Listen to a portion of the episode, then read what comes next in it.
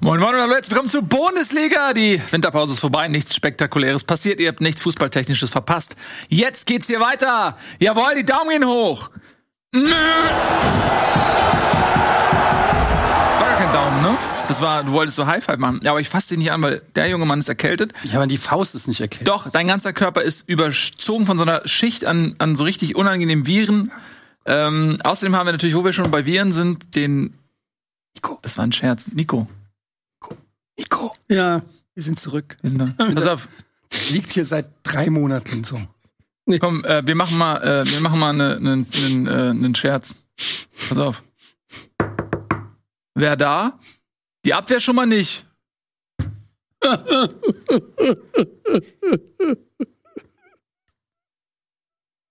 Wer, wer da? Gegen Werder, ne? Ich weiß gar nicht, wie das ist. Ach doch, du weißt das, stimmt. Ich weiß das. Tobias Escher, meine Damen und Herren, auch von zu Hause, auch ähm, etwas malade. Und Jordi, geht der Teleporter? Du, ich glaube, du verwechselst das mit Data. Was mega lame von dir ist. Jordi, ist der mit der Brille. Aber nee, welch, wer ist der Typ, der immer so rum. Ach nee, das ist bei Star Wars, der Typ, der immer diese Dinge an der Seite hat. Beim zweiten. Teil, der Kumpel von Lando Calrissian. Ja, ist auch egal, Leute. Herzlich willkommen zurück bei Bundesliga. Was geht ab? Wie läuft's bei euch? Gut, danke. Danke, dass du äh, fragst. Also erstmal möchte ich jetzt, bevor wir jetzt ins Schwafeln kommen, äh, die Leute sind heiß auf Fußball, die Leute haben lang genug rumgeschwafelt. Es gab viele, viele Wochen kein, ähm, keine Bundesliga, das wollen wir jetzt ja heute mal ein bisschen ändern. Dementsprechend äh, möchte ich erstmal Tobias Escher bitten, den Tagesordnungspunkteplan Vorzutragen. vorzutragen. Vielen Dank auch nochmal dafür, Herr Escher. Ja, Dank, vielleicht Herr einmal Escher. kurz eine Übersicht.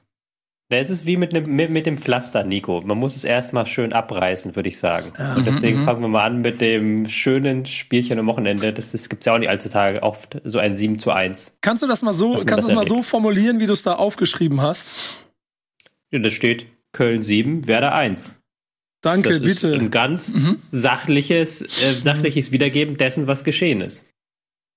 Ja, das finde ich auch. Und dieser Sachlichkeit wollen wir jetzt mal ein bisschen Fleisch an die, äh, Echte grinst. ja, an die äh, unbefüllten Rippen klatschen. Und zwar in Form von blumigen Schilderungen, die wir zum Beispiel uns erhoffen von Nico Becksmann, der ja im Stadion war.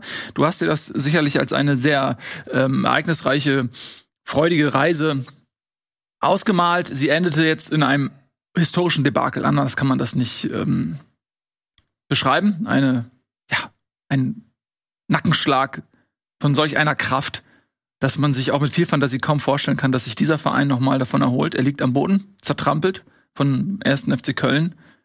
Sieben Tore und das ist noch gnädig gewesen. Das hatte nicht nur numerisch Ähnlichkeiten mit dem Spiel gegen Brasilien damals 2014, sondern auch mit der Gnade, die Köln walten ließ, am Ende, um den Gegner nicht zu demütigen.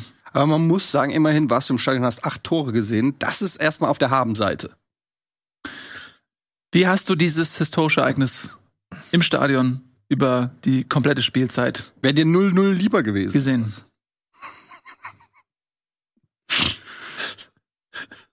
Es, es, es gibt ja so einen Ruf, den ich immer wieder in den Kommentaren sehe, dass äh, ich bei Niederlagen ja angeblich nicht in, äh, das Studio komme, weil. Das sagt man über Eddie auch. Also ja, genau. Das sagt, glaube ich, woher wollt ihr das denn wissen? A, ist das totaler Bullshit. Es liegt immer nur an Terminen. B, war es mir nach diesem Spiel ähm, also schon auch wichtig, mich hier hinzusetzen, weil ich wusste, dass hier Häme, sogar von dem da Häme kommen wird, weil man es auch äh, einfach verdient hat, wenn man nach 30 Minuten 5-0 zurückliegt. Ich bin da hingefahren mit dem Gefühl von, wir haben eine super ähm, äh, Hinrunde gespielt, es fühlt sich alles gut an, die Mannschaft ist gut drauf. So ein bisschen den, den die letzten Niederlagen schon so halbwegs aus dem Auge verloren. Oh, Köln, da geht bestimmt was und sowas alles. Und dann äh, frei nach Bittenkorb haben die einen, Bittencourt haben die einen wirklich komplett hops genommen. Und das, was ich da gesehen habe, hat mir also Angst gemacht, weil es sich wirklich wieder angefühlt hat, wie das Angsthäschen Werder Bremen von vor drei Jahren, das jedes Jahr ab Spieltag eins nur noch gegen das Überleben kämpft. Ähm, Kurze Frage gesundheitlicher Natur. Ist der Knoten weg bei Marco Friedl? Also der Knoten in den Beinen. Den er von Linden meiner. das, sind, das sind die kritischen Fragen, die du Das gestellt hast. Ich habe das nur gesehen, weil es, es gab ja die eine oder andere Situation, da hat er sich ja wirklich die Hüfte in die eine Richtung, die Beine in die andere Richtung, der Kopf nach da, teilweise gar nicht gewusst, wie ihm geschieht. Ähm, man muss sich an den Bundesliga-Fußball natürlich auch erstmal gewöhnen, das gilt auch für die Werder-Abwehr. Da würde mich interessieren, haben sie das gut überstanden. Das war ja schwierig für viele Spieler. Er ist noch im OP. Ist noch im, muss noch Wir wissen, wir wissen es noch nicht genau. Mhm. Genau, also es ist nicht klar, ob er nochmal zurückkommt. Mhm. So. Wir müssen überlegen, ob. Rune Bratzit ist äh, gelandet in, in Bremen. Er hat gesagt, er übernimmt so Uli lange. Borowka. Uli Borowka hat sich auch bereit Thorsten erklärt. Legert, Thorsten Legert, sie werden alle wieder. Rufer, Ähm, ey, aber also ich versuche Dieter Eils. wenn, wenn, also ich weiß, ihr wollt, ihr wollt nur Häme über mich Ja, ehrlich gesagt schon. Ja, dürft ihr auch weitermachen. Sachlich gesagt war das einfach eine Katastrophe. Also, wa- wa- wisst- was ja hier, sag mal, da hat es an allen Ecken und Enden gefehlt. Und ich war, war verwundert, dass er zur Halbzeit nur ein und nicht fünf ausgewechselt hat, weil es, es hat in der Mitte gefehlt, das System, also es, es habe selten so offensichtlich gesehen, wie ein Trainer auf der anderen Seite wusste, wo die Schwächen von Bremen sind, um sie gnadenlos auszunutzen und die Mannschaft halt einfach eine halbe Stunde gebraucht hat, um zu kapieren, was hier überhaupt passiert. Das ist eine interessante Frage. Ich meine, wenn äh, eine Mannschaft so viele offensichtliche Schwächen hat, äh, muss man sie dann noch gezielt ausnutzen oder ist das einfach eine Selbstverständlichkeit, so ein 7 zu 1 Tobias Escher? Ja, ich habe gerade geguckt. Die letzten Spiele bei Werder waren ja auch alles relativ viele Gegentore. Also Es ist jetzt ähm, schon nicht die Riesenüberraschung. Aber es war natürlich so, dass wenn du gegen Köln spielst, das haben wir ja auch schon tausendmal gesagt, Köln ist eine offensive Mannschaft. Die sind eben nicht so, dass sie nur mit zwei, drei Leuten angreifen, sondern wenn sie den Ball gewinnen, dann starten sofort fünf. Und wenn sie dann angreifen, dann sind auch immer sechs, sieben Leute im Strafraum. Und ähm, dann darfst du den Kölner natürlich nicht so viele Sachen anbieten. Und die ersten drei Tore, das waren ja allesamt sehr, sehr simple Angebote, die Werder gemacht hat. Und dann muss halt die Rückwärtsbewegung stimmen und das hat bei Werder nicht gestimmt. Und dann musst du halt, wenn du so offensiv spielst wie Werder selbst dann, musst du hinten die 1 gegen 1 Duelle gewinnen, das haben sie nicht gewonnen. Und dann ist es im Endeffekt relativ simpel gewesen für die Kölner, die, das muss man aber dazu auch sagen, am Anfang aus äh, jeder Chance ein Tor gemacht haben. Aber es war halt wirklich, ich würde jetzt äh, vor allen Dingen sagen, dass Werder halt richtig, richtig schlecht war an diesem Abend. Ähm, und das, ja, das kann ich nicht schönreden. Tut mir leid, Nico.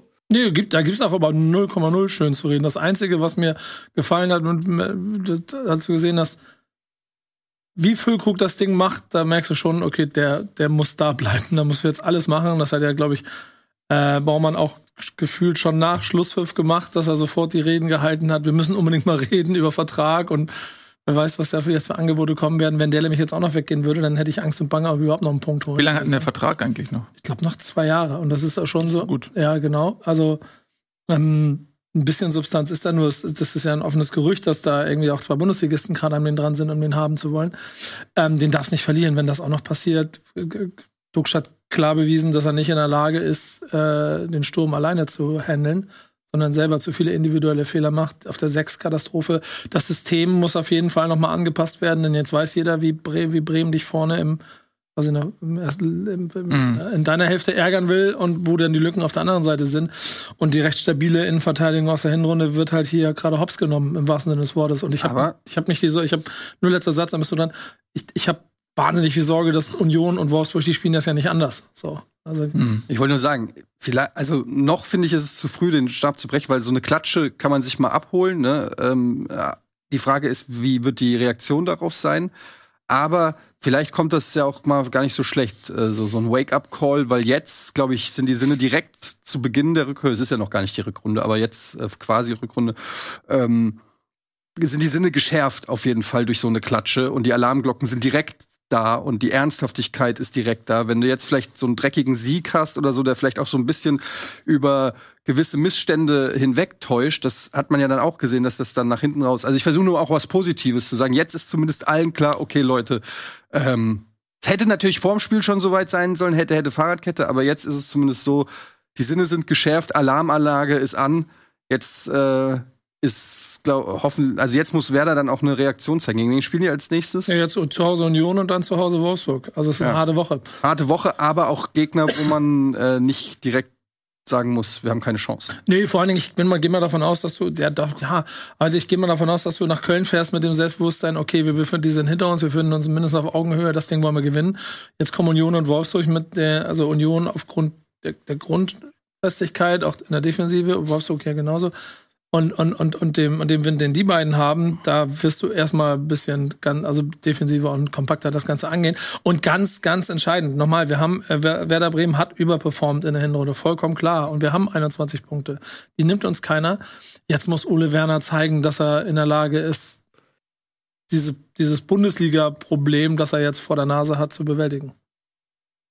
Ja, also, ähm, Tobi, wie ist das denn einzuschätzen? Bremen furios äh, in die Bundesliga gestartet, hat alle so ein bisschen überrascht, äh, weil das war nicht mehr das Bremen, was abgestiegen ist, sondern das war, obwohl es ja von der ähm, Mannschaft her gar nicht so große einschneidende Veränderungen gab, trotzdem ganz anderes Gesicht gezeigt. Ähm, inwiefern ist es jetzt wirklich so, dass die Mannschaften sich auf dieses Bremer Spiel eingestellt haben und Bremen jetzt vielleicht in der Situation ist, sich nochmals neu erfinden zu müssen, um dann eben dieser Entschlüsselung wieder, ähm, sag ich mal, einen Riegel vorzuschieben? Mhm. Ja, natürlich klar. Dieser Überraschungseffekt, den sie da hatten mit ihren zwei Stürmern, mit dem doch relativ offensiven Spiel, mit den zahlreichen Angriffen auch durch das Zentrum, die, die, dieser Überraschungseffekt ist weg. Und auch die meisten Gegner wissen jetzt, okay, der Weise, der geht weit nach vorne, da müssen wir, den müssen wir vor allen Dingen stoppen, da müssen wir gucken, dass wir auf der Seite defensiver sind, vielleicht auf der anderen Seite ein bisschen attackieren. Köln hat auch wieder das Spiel so richtig schön im Pressing rüber zu Jung gelenkt, auch mit der Hoffnung, dass da nicht so viel rumkommt. Das hat auch geklappt. Also so diese kleinen Details, die hat Köln alle richtig gemacht und die machen aber auch zuletzt immer mehr Gegner richtig. Umso wichtiger ist jetzt vielleicht, dass man mal guckt, okay, dieses 5-3-2, was man jetzt die ganze Zeit gespielt hat, das funktioniert nicht mehr ganz so. Vielleicht da nochmal ein neues System reinbringen. Ich wüsste jetzt aber auch nicht spontan, welches das sein könnte. Aber ja, dass, dass da jetzt irgendwie wieder was anders gemacht werden muss, das ist, glaube ich, augenfällig. Ja, trotzdem äh, ist Panik, glaube ich, noch nicht die richtige Reaktion. Man hat immer noch sechs Punkte Vorsprung auf den Relegationsplatz, was natürlich so ein bisschen unangenehm wird, wenn die Mannschaften dort unten weiterhin fleißig punkten. Und da werden wir im Laufe der Sendung ja auch zu kommen. Nice. Ähm, danke für den Kommentar. Danke für den Kommentar. Für die Elefanten am mhm. Bildschirm zu Hause. Entschuldigung. Das ist gut. Genau. Ähm, aber äh, ich, ich verstehe schon, dass das dann jetzt vielleicht dann auch ein bisschen weniger Spaß macht als zu Beginn ne? der Saison. Ja, äh, ich, ich ganz ehrlich, das, das Spiel hat also ich gebe dir da vollkommen recht, Eddie, also lieber jetzt einmal richtig auf dem Arsch und als, als viermal so 2-0, 3-0, 4-0 verlieren und das Gefühl haben, oh, wir waren aber spielerisch ganz gut und dann, das ist zwei Tore Bullshit. Jetzt hast du richtig auf dem Arsch gerichtet von einer Mannschaft, die irgendwo da steht, wo du auch dich aufhalten willst. Also weißt du, dass du da nicht bist und dieses Spielchen mit, du musst 100% geben, um mitzuspielen. Ich glaube, das ist denen jetzt, also wenn ihnen das nach dem Spiel nicht gewusst ist, diese Floskel mit, du hm. musst 100, mehr als 100% geben, die, die musst du jetzt auf den Trainingsplatz bringen. Ja, wir müssen aber auch mal vielleicht zwei, drei Worte zu Köln äh, sagen, ne, für ja. alle Kölner Fans, weil das war natürlich auch, gibt ja auch immer noch eine andere Mannschaft, die auch noch ein Wörtchen mitredet. Also Tobi hat schon gesagt, brutal effizient. Auf der einen Seite dann ein, ein äh, Stefan Tigges in absoluter Top-Verfassung, ähm, hat den Vorzug bekommen vor Neuzugang Davy Selke. Das hätte noch gereicht, wenn Davy Selke die drei Tore gemacht hätte, Alter. keine Sorge, da musst du, da musst du wirklich keine Angst haben. Ja. da würde ich widersprechen. Du findest ja. Davy Selke super. Ich glaube, Nein, ich glaube, dass Davy Selke ähm, zum ersten Mal in seiner Karriere bei einer Mannschaft spielt, die exakt auf seine Qualitäten ähm, zugeschnitten ist. Denn Wette? Und bei einem Trainer, Wette. der voll Davy Selke macht keine fünf Tore in der Rückrunde. Wer will wetten? Ja. Fünf na, Tore? Fünf Tore traue ich ihm schon zu. Also natürlich auch ein bisschen Glück. Keine fünf, heißt du sagst maximal vier. Maximal vier Tore Davy Selke in der Rückrunde. Wie viele Spiele haben wir denn noch? In der 17? Bundesliga. In der Bundesliga. Wetteinsatz? 18 Spiele haben wir noch, glaube ich. Wetteinsatz, da wir ja nicht um Geld wetten dürfen, weil das illegal wäre, würde ich sagen, ähm, der Verlierer.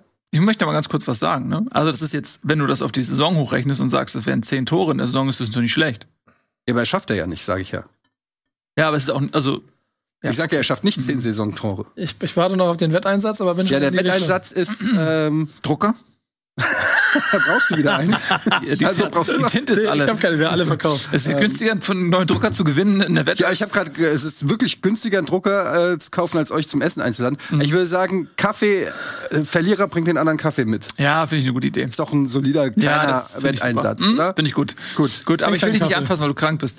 Ähm, Gut, also Davy Selke. Dann äh, let's go. Aber äh, um das nochmal kurz auszuführen, weil was kann Davy Selke eigentlich? Äh, Davy Selke ist auf jeden Fall jemand, der immer Einsatz zeigt. Der hat auch ein, ein sehr großes Selbstbewusstsein, was er, also zumindest wenn er es nicht hat, ist er ein guter Schauspieler. Eins von beiden hat er auf jeden Fall. Ähm, und er hat ein gutes Kopfballspiel. Er ist immer sehr engagiert. Er läuft viel. Er ist, er ist nicht faul. So, er steht nicht vorne rum und wartet auf die Bälle, sondern wenn er, wenn er auf dem Platz ist, dann gibt er Gas. Und ich denke, dass dieses Kölner Spiel genau diese Qualitäten auch braucht, dass du eben vorne im Strafraum irgendwie ein gutes Kopfballspiel hast, weil viele Flanken reinsegeln, dass äh, er sich bewegt, dass er eben ein Glied von elf äh, ist, die auf dem Platz stehen, die sich zerreißen. Lassen wir mal die Torwart mal ein bisschen außen vor, aber du siehst eben, Köln ist ein Kollektiv. So, da gibt's jetzt nicht irgendwie die äh, überragenden Einzelspieler, die sich irgendwelche äh, taktischen ähm, Mängel erlauben dürfen, weil es kompensiert wird von den anderen Spielern, die genau wissen, okay, der ist besser als wir, also laufen wir mal für den mit, sondern das ist ein, ein, ein Kollektiv und ich denke, dass ihm das sehr entgegenkommt. Und ich kann mir vorstellen, wenn er da reichhaltig äh, gefüttert wird mit Flanken, äh, so wie es bei Modeste ja auch schon in der letzten Saison war, dann wird er seine Chancen kriegen und er wird auch seine Tore machen. Ähm, Baumgart also ein guter Transfer. Ja, ich, für Köln absolut. Und ich denke, dass es für Davy Selke eine Riesenchance ist, ähm, nochmal ähm, in der Bundesliga ein anderes Gesicht zu zeigen. Und für Köln ist es eine super Chance, einen günstigen Stürmer zu bekommen, der genau das ähm, machen kann, was in Köln von ihm erwartet wird. 100% Coach sein. Also wirklich. Ganz genau. Ich, ich glaube, es gibt, es gibt, also auch für Selke letzte Ausfahrt Baumgart. Das ist der letzte Bundesliga-Trainer, der wirklich aus dem genau das rausholen kann, weil er ja mhm. genau das System baut, genau so ein Fußball spielt und in der Mitte einen braucht, der den Bums hinhält. Ob Selke das noch kann, weil ich finde, talentiert war der auf, auf, äh, schon also immer wieder, und das hat er auch gezeigt, ähm, als er am Anfang in Bremen war, bei der ersten Station, als er, als er davor bei Leipzig war, da hat er sich sehr talentiert gezeigt. Seitdem steckt er in so einem in so einer Krise ein Abwärtsstrudel, wo du vollkommen recht hast zu sagen, nee, das wird nichts mehr, der soll, soll was anderes machen. Ähm, deswegen glaube ich aber Baumgart letzte Das hat man über Modeste auch gesagt. Ja. Ja, vielleicht. Ja, stimmt. Und dann trifft er auf jedem Schützen fest. Ja. Was natürlich ähm, äh, insofern schwierig wird für Selke, ist, dass du jetzt gemerkt hast, dass so ein paar Spieler, die in der Hinrunde noch nicht den Rieseneindruck gemacht haben bei äh, Köln, jetzt ein Riesenspiel gemacht haben gegen ähm, gegen Werder. Also Tigges habt ihr ja schon genannt, aber auch Linden Meiner, so Neuzugänge, die, die gekommen waren und jetzt sich da eingefügt haben. Auch Husin Basic hat ja auch ein gutes Spiel gemacht. Ähm, da wird es natürlich erstmal schwer für Selke Spielzeit zu bekommen. Wobei er nimmt eine andere so Rolle ein, wenn ich da ganz kurz einhaken darf. Sowohl meiner als auch Hussein Basic sind nicht die Selke-Typen. Das, das, ist wahr, aber das ist wahr, aber dann ähm, er könnte ja, wenn Baumgart mit 4-4-2 spielen lässt, wird er für einen der beiden reinrücken. Aber wieso sollte Baumgart 4-4-2 spielen lassen, wenn das jetzt so gut geklappt hat? Und, ging, ähm, Tigges ist ja wirklich, Tigges ist ja der 1 zu 1 Konkurrent von Selke, das muss man schon sagen. Ja, genau. Und Tigges hat halt ein sehr, sehr gutes Spiel gemacht, hat auch ähm, äh, im Spiel gegen den Ball sehr, sehr große Fortschritte gemacht. Das muss er jetzt Selke erstmal drauf bekommen, dieses Spiel gegen den Ball unter Baumgart. Können, können, wir, können wir die Wette updaten in Form von, wenn Tigges über 10 Tore in der Rückrunde macht, dass das auch gilt? In der Rückrunde alleine ja. 10 Tore. Das würde ich nicht wetten. Mhm. Dass Tigges Jetzt noch zehn in der Rückrunde. Ja, also von jetzt an durch die, die mit einem jetzt rechnet, die Wäre bei zwölf in der Rückrunde. Ja, die, die jetzt gemeint, wir sind noch nicht in der Rückrunde. Nee, ich nur. Wir sind noch in der Hinrunde. Also die spielen okay. ja nicht jedes Mal gegen Bremen. so einfach wird's ja nicht mehr. Spielt mal Spiel. Gut, aber, aber ich bleib dabei. Ähm, ja, ich sehe, was du meinst, äh, Tobi, aber ich bleib dabei, dass ähm, es äh, für für Selke im Prinzip fast schon Idealbedingungen sind und wenn er unter diesen nicht floriert, dann auch nirgendwo anders mehr ist. Also ich glaube, so so sehr abgeschnitten Hust, Hust, ähm, äh, zugeschnitten auf seine Spielweise. Hat er es noch nie irgendwo. So, ähm, also wir halten fest, ein ähm, sehr erfrischender Auftakt für Köln, die ja auch schon so ein bisschen äh, zarten Abstiegskampf ausgerufen hatten. Nach der Euphorie des letzten Jahres ähm, musste man sich dort auch zumindest punktetechnisch ähm, in der Hinrunde ein bisschen das äh, Essen vom Teller nehmen lassen von der Konkurrenz. Was denn? Ich muss eine lustige Anekdote aus dem Stadion noch erzählen, weil ich habe da ja in einer Runde gesessen, so nur Köln um mich rum. Und die haben wirklich komplett ernst gemeint, beim 5 zu 1 von Füllkrug angefangen, darüber zu nachzudenken, oh, dass das jetzt hier nochmal eng wird und sowas alles. Also das Kölner, Kölner und am Ende war, ging aber so, okay, es sind nur noch fünf Punkte bis zur Champions League oder so. Mhm. Das Kölner Mindset rund um ihren Verein ist wirklich großartig, was das Ganze angeht. Jetzt nämlich den Abstiegskampf wieder mhm. abzublasen, mit den 20 Punkten wäre ja genauso fatal. Aber das ist ja das eine, was die Fans sagen, das andere, was das Verein und, und so denkt. Ich finde halt, die haben, äh, ich habe gerade noch mal geguckt, die hatten davor in der Bundesliga gegen Freiburg verloren, gegen Leverkusen verloren, gegen Hertha verloren, gegen Stuttgart verloren. Ja, da war Selke noch nicht da. Ja, ähm, gerade die Niederlagen gegen Hertha und Stuttgart äh, sind natürlich für Köln extrem schmerzhaft, wenn du da von Abstiegskampf redest. Insofern war das jetzt natürlich direkt zum, zum äh, Auftakt der Rückrunde ein richtiger Befreiungsschlag und gibt dem Verein Selbstbewusstsein und vor allen Dingen auch, darf man nicht vergessen, das Torverhältnis ist auch nicht unentscheidend, weil die sind immer noch bei minus eins, obwohl die jetzt 7-1 gewonnen haben. Die letzten drei Sachen, die du gesagt hast, die könnte man auch wunderbar in eine Sendung packen mit dem Namen Was kann man über Köln sagen, was man auch über Wolfsburg sagen kann? Wolfsburg hat nämlich Ähnliches vollbracht. Sie haben auch mit sechs Toren Unterschied gewonnen in ihrem Rückrundenauftakt. Sie haben auch Selbstbewusstsein getankt. Anders als Köln kamen sie allerdings sowieso schon aus einer positiven Serie. Die war für uns aber selbst für Taktikgenie Tobias Escher relativ schwierig zu erklären, denn Wolfsburg hat auch in den letzten Spielen, ja, in, vor der Pause eigentlich nie so wirklich dominant gewirkt, hat aber eine unglaubliche Effizienz gezeigt und hat dann Spiele gewonnen, wo man sich hinterher gefragt hat, wie, wieso eigentlich? Wieso, wieso haben die eigentlich seit fünf Spielen gewonnen? Jetzt gegen Freiburg ist es ein 6 zu 0, aber auch da muss man zumindest sagen, dass Wolfsburg sich auch diese Effizienz beibehalten hat.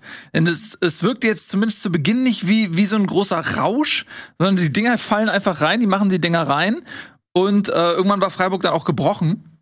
So, und dann war das vorbei und dann hat Wolfsburg noch einfach ein bisschen weitergemacht. Ähm, aber trotzdem ist das Wahnsinn, was, was Wolfsburg quasi aus seinen Möglichkeiten in den letzten Spielwochen gemacht hat, oder? Ja, auf jeden Fall. Also ähm, Wolfsburg hat jetzt wieder, ist jetzt wieder über Kampf ins Spiel gekommen, haben Mann gegen Mann gespielt auf dem ganzen Platz, haben geguckt, dass sie den Gegner zustellen.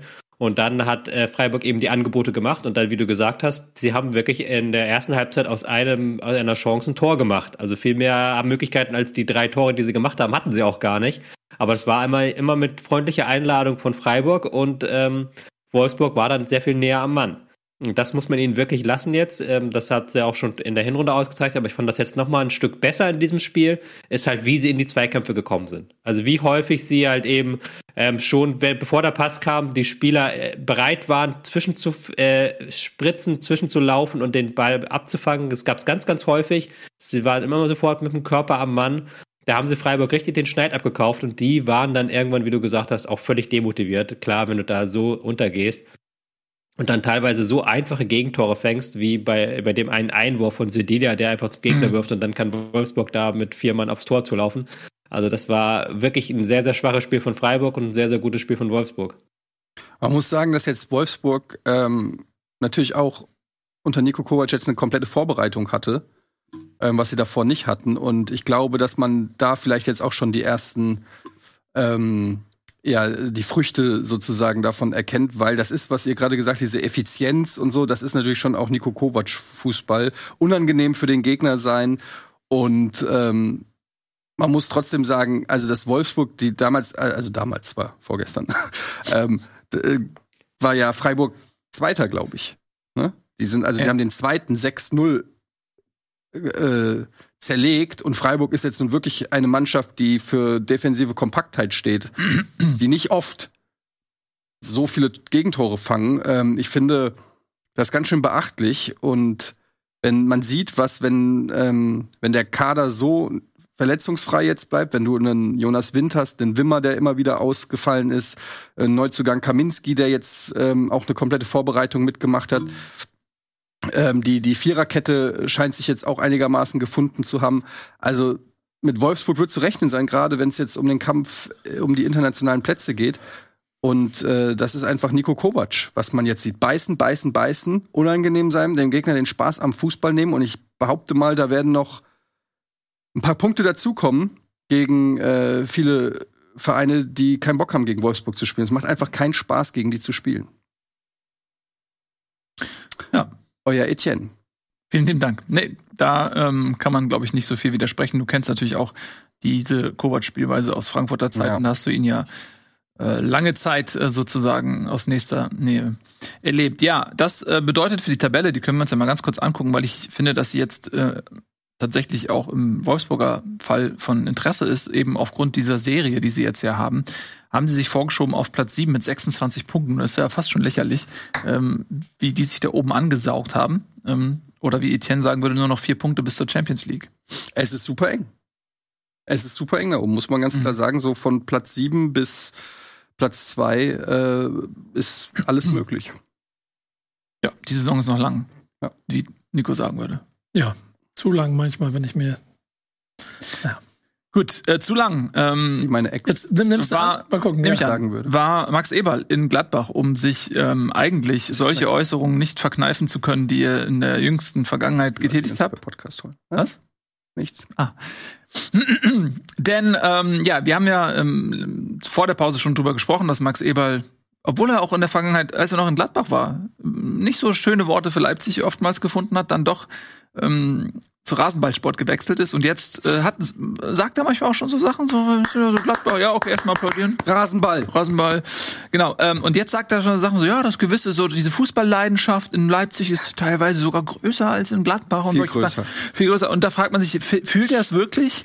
Ähm, oder ist steht das im Vertrag dass man ab und zu mal so eine so eine Äußerung, also alle vier Wochen muss man ähm, eine positive Äußerung zur Fußballbegeisterung oder zur Tradition des äh, Vereins in Leipzig sagen. Man weiß es nicht. Jedenfalls ist ähm, das eine willkommene Überleitung gewesen. Also erstmal muss man sagen, toll, dass es Max Eberl besser geht.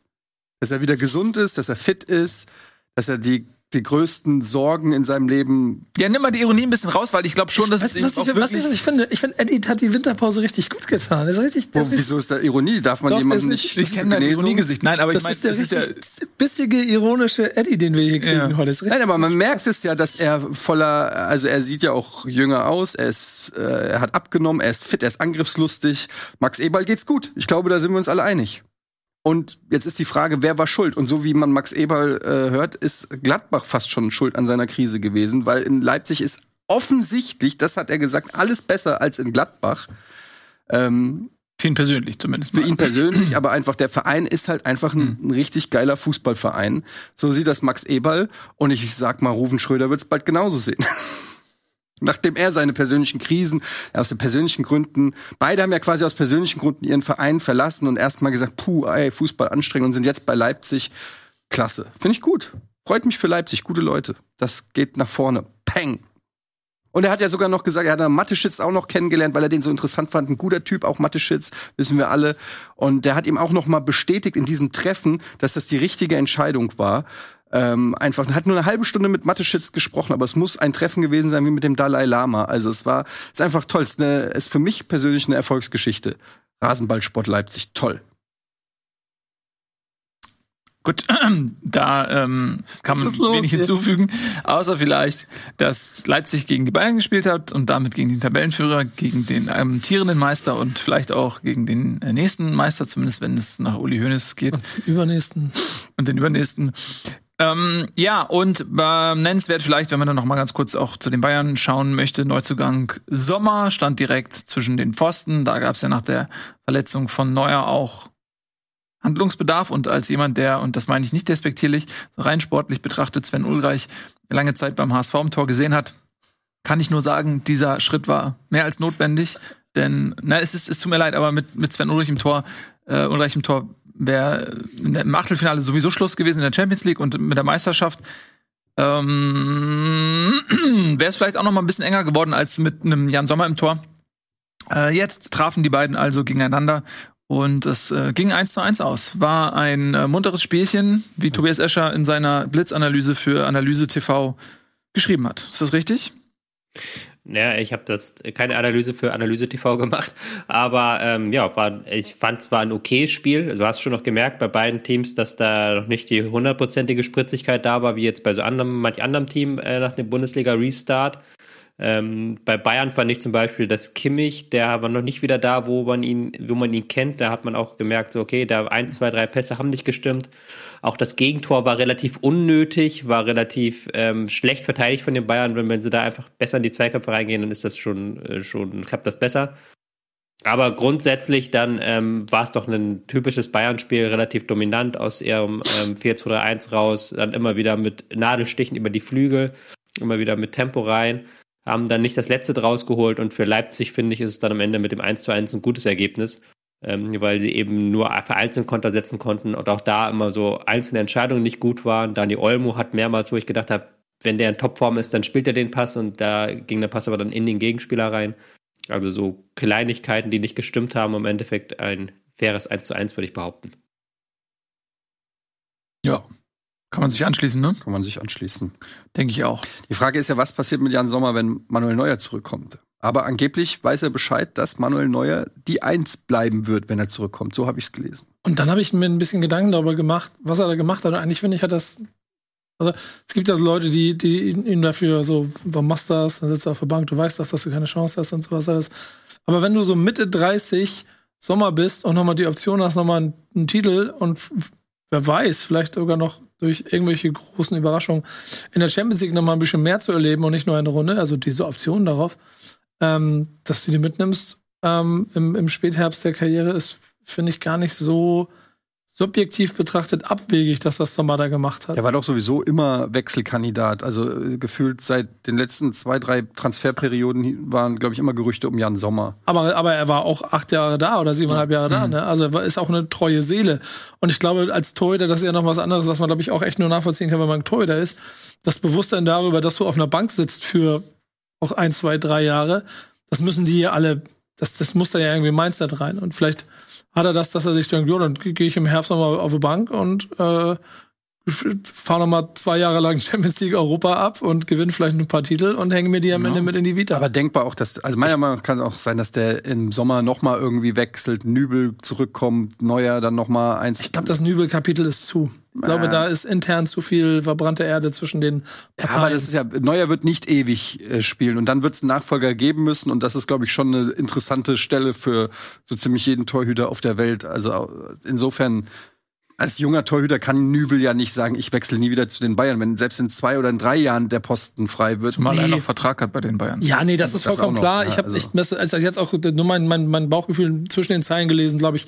Das, sonst wäre der ja irgendwie, sonst, wenn Bayern das will, die haben, auch Gladbach hat gesagt, na, es gibt ja irgendwann eine Schmerzgrenze, auf der du auch Monaco gesagt hättest, nee, Leute, hier, der kommt jetzt wieder hierher. Und das haben sie halt da nicht hingekriegt, weil es da mehr gibt als einfach nur das.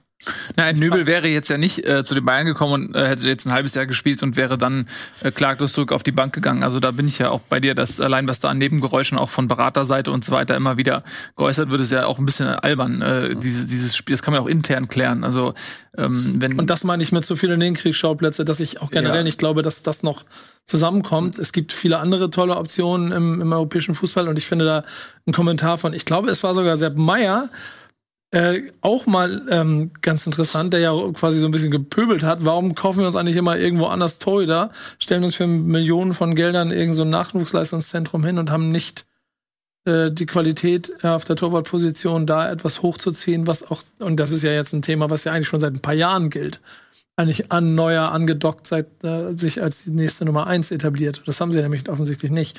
Also sie müssen irgendwo extern gucken und das ist schon etwas, was sie sich ankreiden. Das stimmt, wobei man da aber auch sagen muss, dass wenn du äh, die Ambition hast, die Bayern München besitzt, nämlich auch international um Champions League Titel zu spielen, dann gibt es halt einfach auch einen sehr kleinen Kreis an Weltklasse-Torhütern, aus dem du schöpfen kannst. Und wenn du dir mal andere Mannschaften anschaust, äh, die dieselben Ambitionen haben, wer hat dann da großartig Nachwuchskeeper? Also die haben ja alle irgendwie die besten Torhüter. Das ist halt einfach, wie du ja auch gerade sagtest, es gibt eine Position.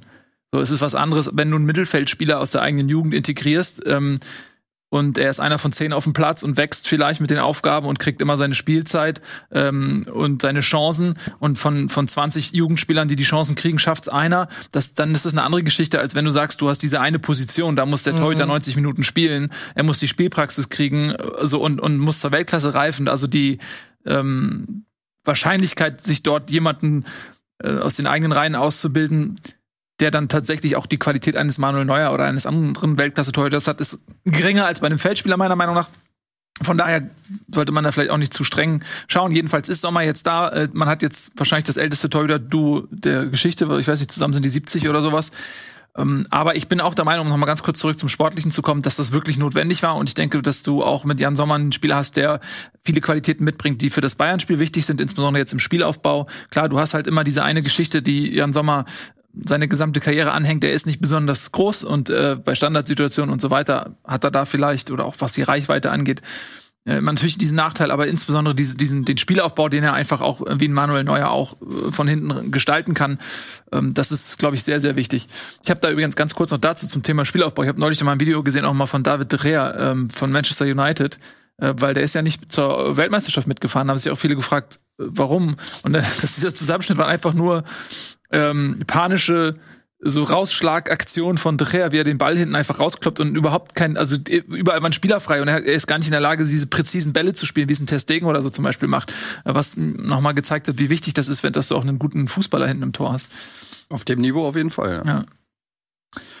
Gut, also äh, ich, ich gucke mal zu, links zu Tobi rüber, der, der schweigt aber äh, in Genuss. Nee, der ist, der ist irgendwo anders. Ja.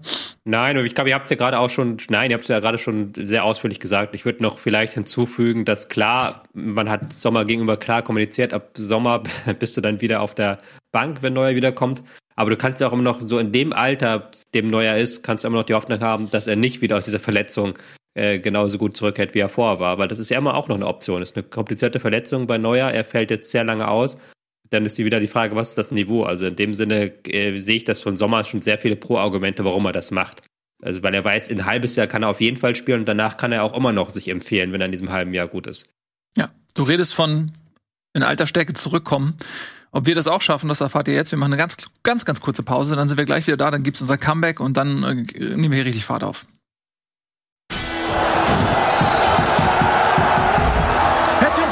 Bei Bundesliga, Spieltag 1 nach der Weltmeisterschafts-Winterpause. Schön, euch wiederzusehen, Leute. Pause Wirklich. statt Sause. Schön, Ey, schön, das ist so sein. schön. Toll, toll, toll, toll. Fass dich nicht an, du bist krank. Es ist schön, schön, wieder hier zu sein. Weißt du, was auch schön ist? Er lässt mich verhungern. Wenn man Tobi, So. stark, Dankeschön. Tobi. Wow. One Das wäre Punch unheimlich, Man. wenn Tobi jetzt Sieht ein bisschen aus wie One Wenn die Punch, Faust den Monitor rauskommen zerstören würde. Oder was- wie sieht er aus? One Punch Man. Ja, wegen des gelben Pullovers auch, ne? Ja, und der Glatze. Sieht wirklich genauso aus wie One Punch Man. Heißt der One Punch Man? Aber du musst wieder Glatze Der rasieren. Man vernichtet alle Schatten. seine Gegner mit einem Schlag. Mhm. Alle. Weil er sehr viele Liegestützen gemacht hat. Es klingt mega lame, ähm, aber es ist ein super cooles. Wie viele äh, Liegestütze super, kann Tobias Escher? realistische Serie. Was? Wie viele Liegestützen kann Tobias Escher? 13. Alle. Ja, also so drei, vier kriege ich schon hin. Ich sag alle. Ey, du bist stärker, als du behauptest. Du machst Training. Können wir, können Ich wir, weiß, bei dir zu Hause äh, ist, ist Training eine, ein hohes Gut. ich, ich, hätte, ich hätte Idee, können, wollen wir versuchen, Chuck Norris Witze ab jetzt auf Tobias Escher umzudichten? Nee, ich möchte über Borussia Dortmund reden. Die haben Wir nämlich nämlich auch. festhalten, das ist hier wirklich einfach One Punch Man. Ja, stimmt. Das ist wie König. Doch, da kann man. Mache ich mich ja nicht lächerlich, wenn ich nicht weiß, wer das ist. Es ist One Punch Man. Ja, wer ist One Punch Man? Ja, guck Ich dir einfach an. One Punch So, Man- Leute, One Punch Man ist so übel geil, weil es ist ja wirklich, es ist das, was es verspricht.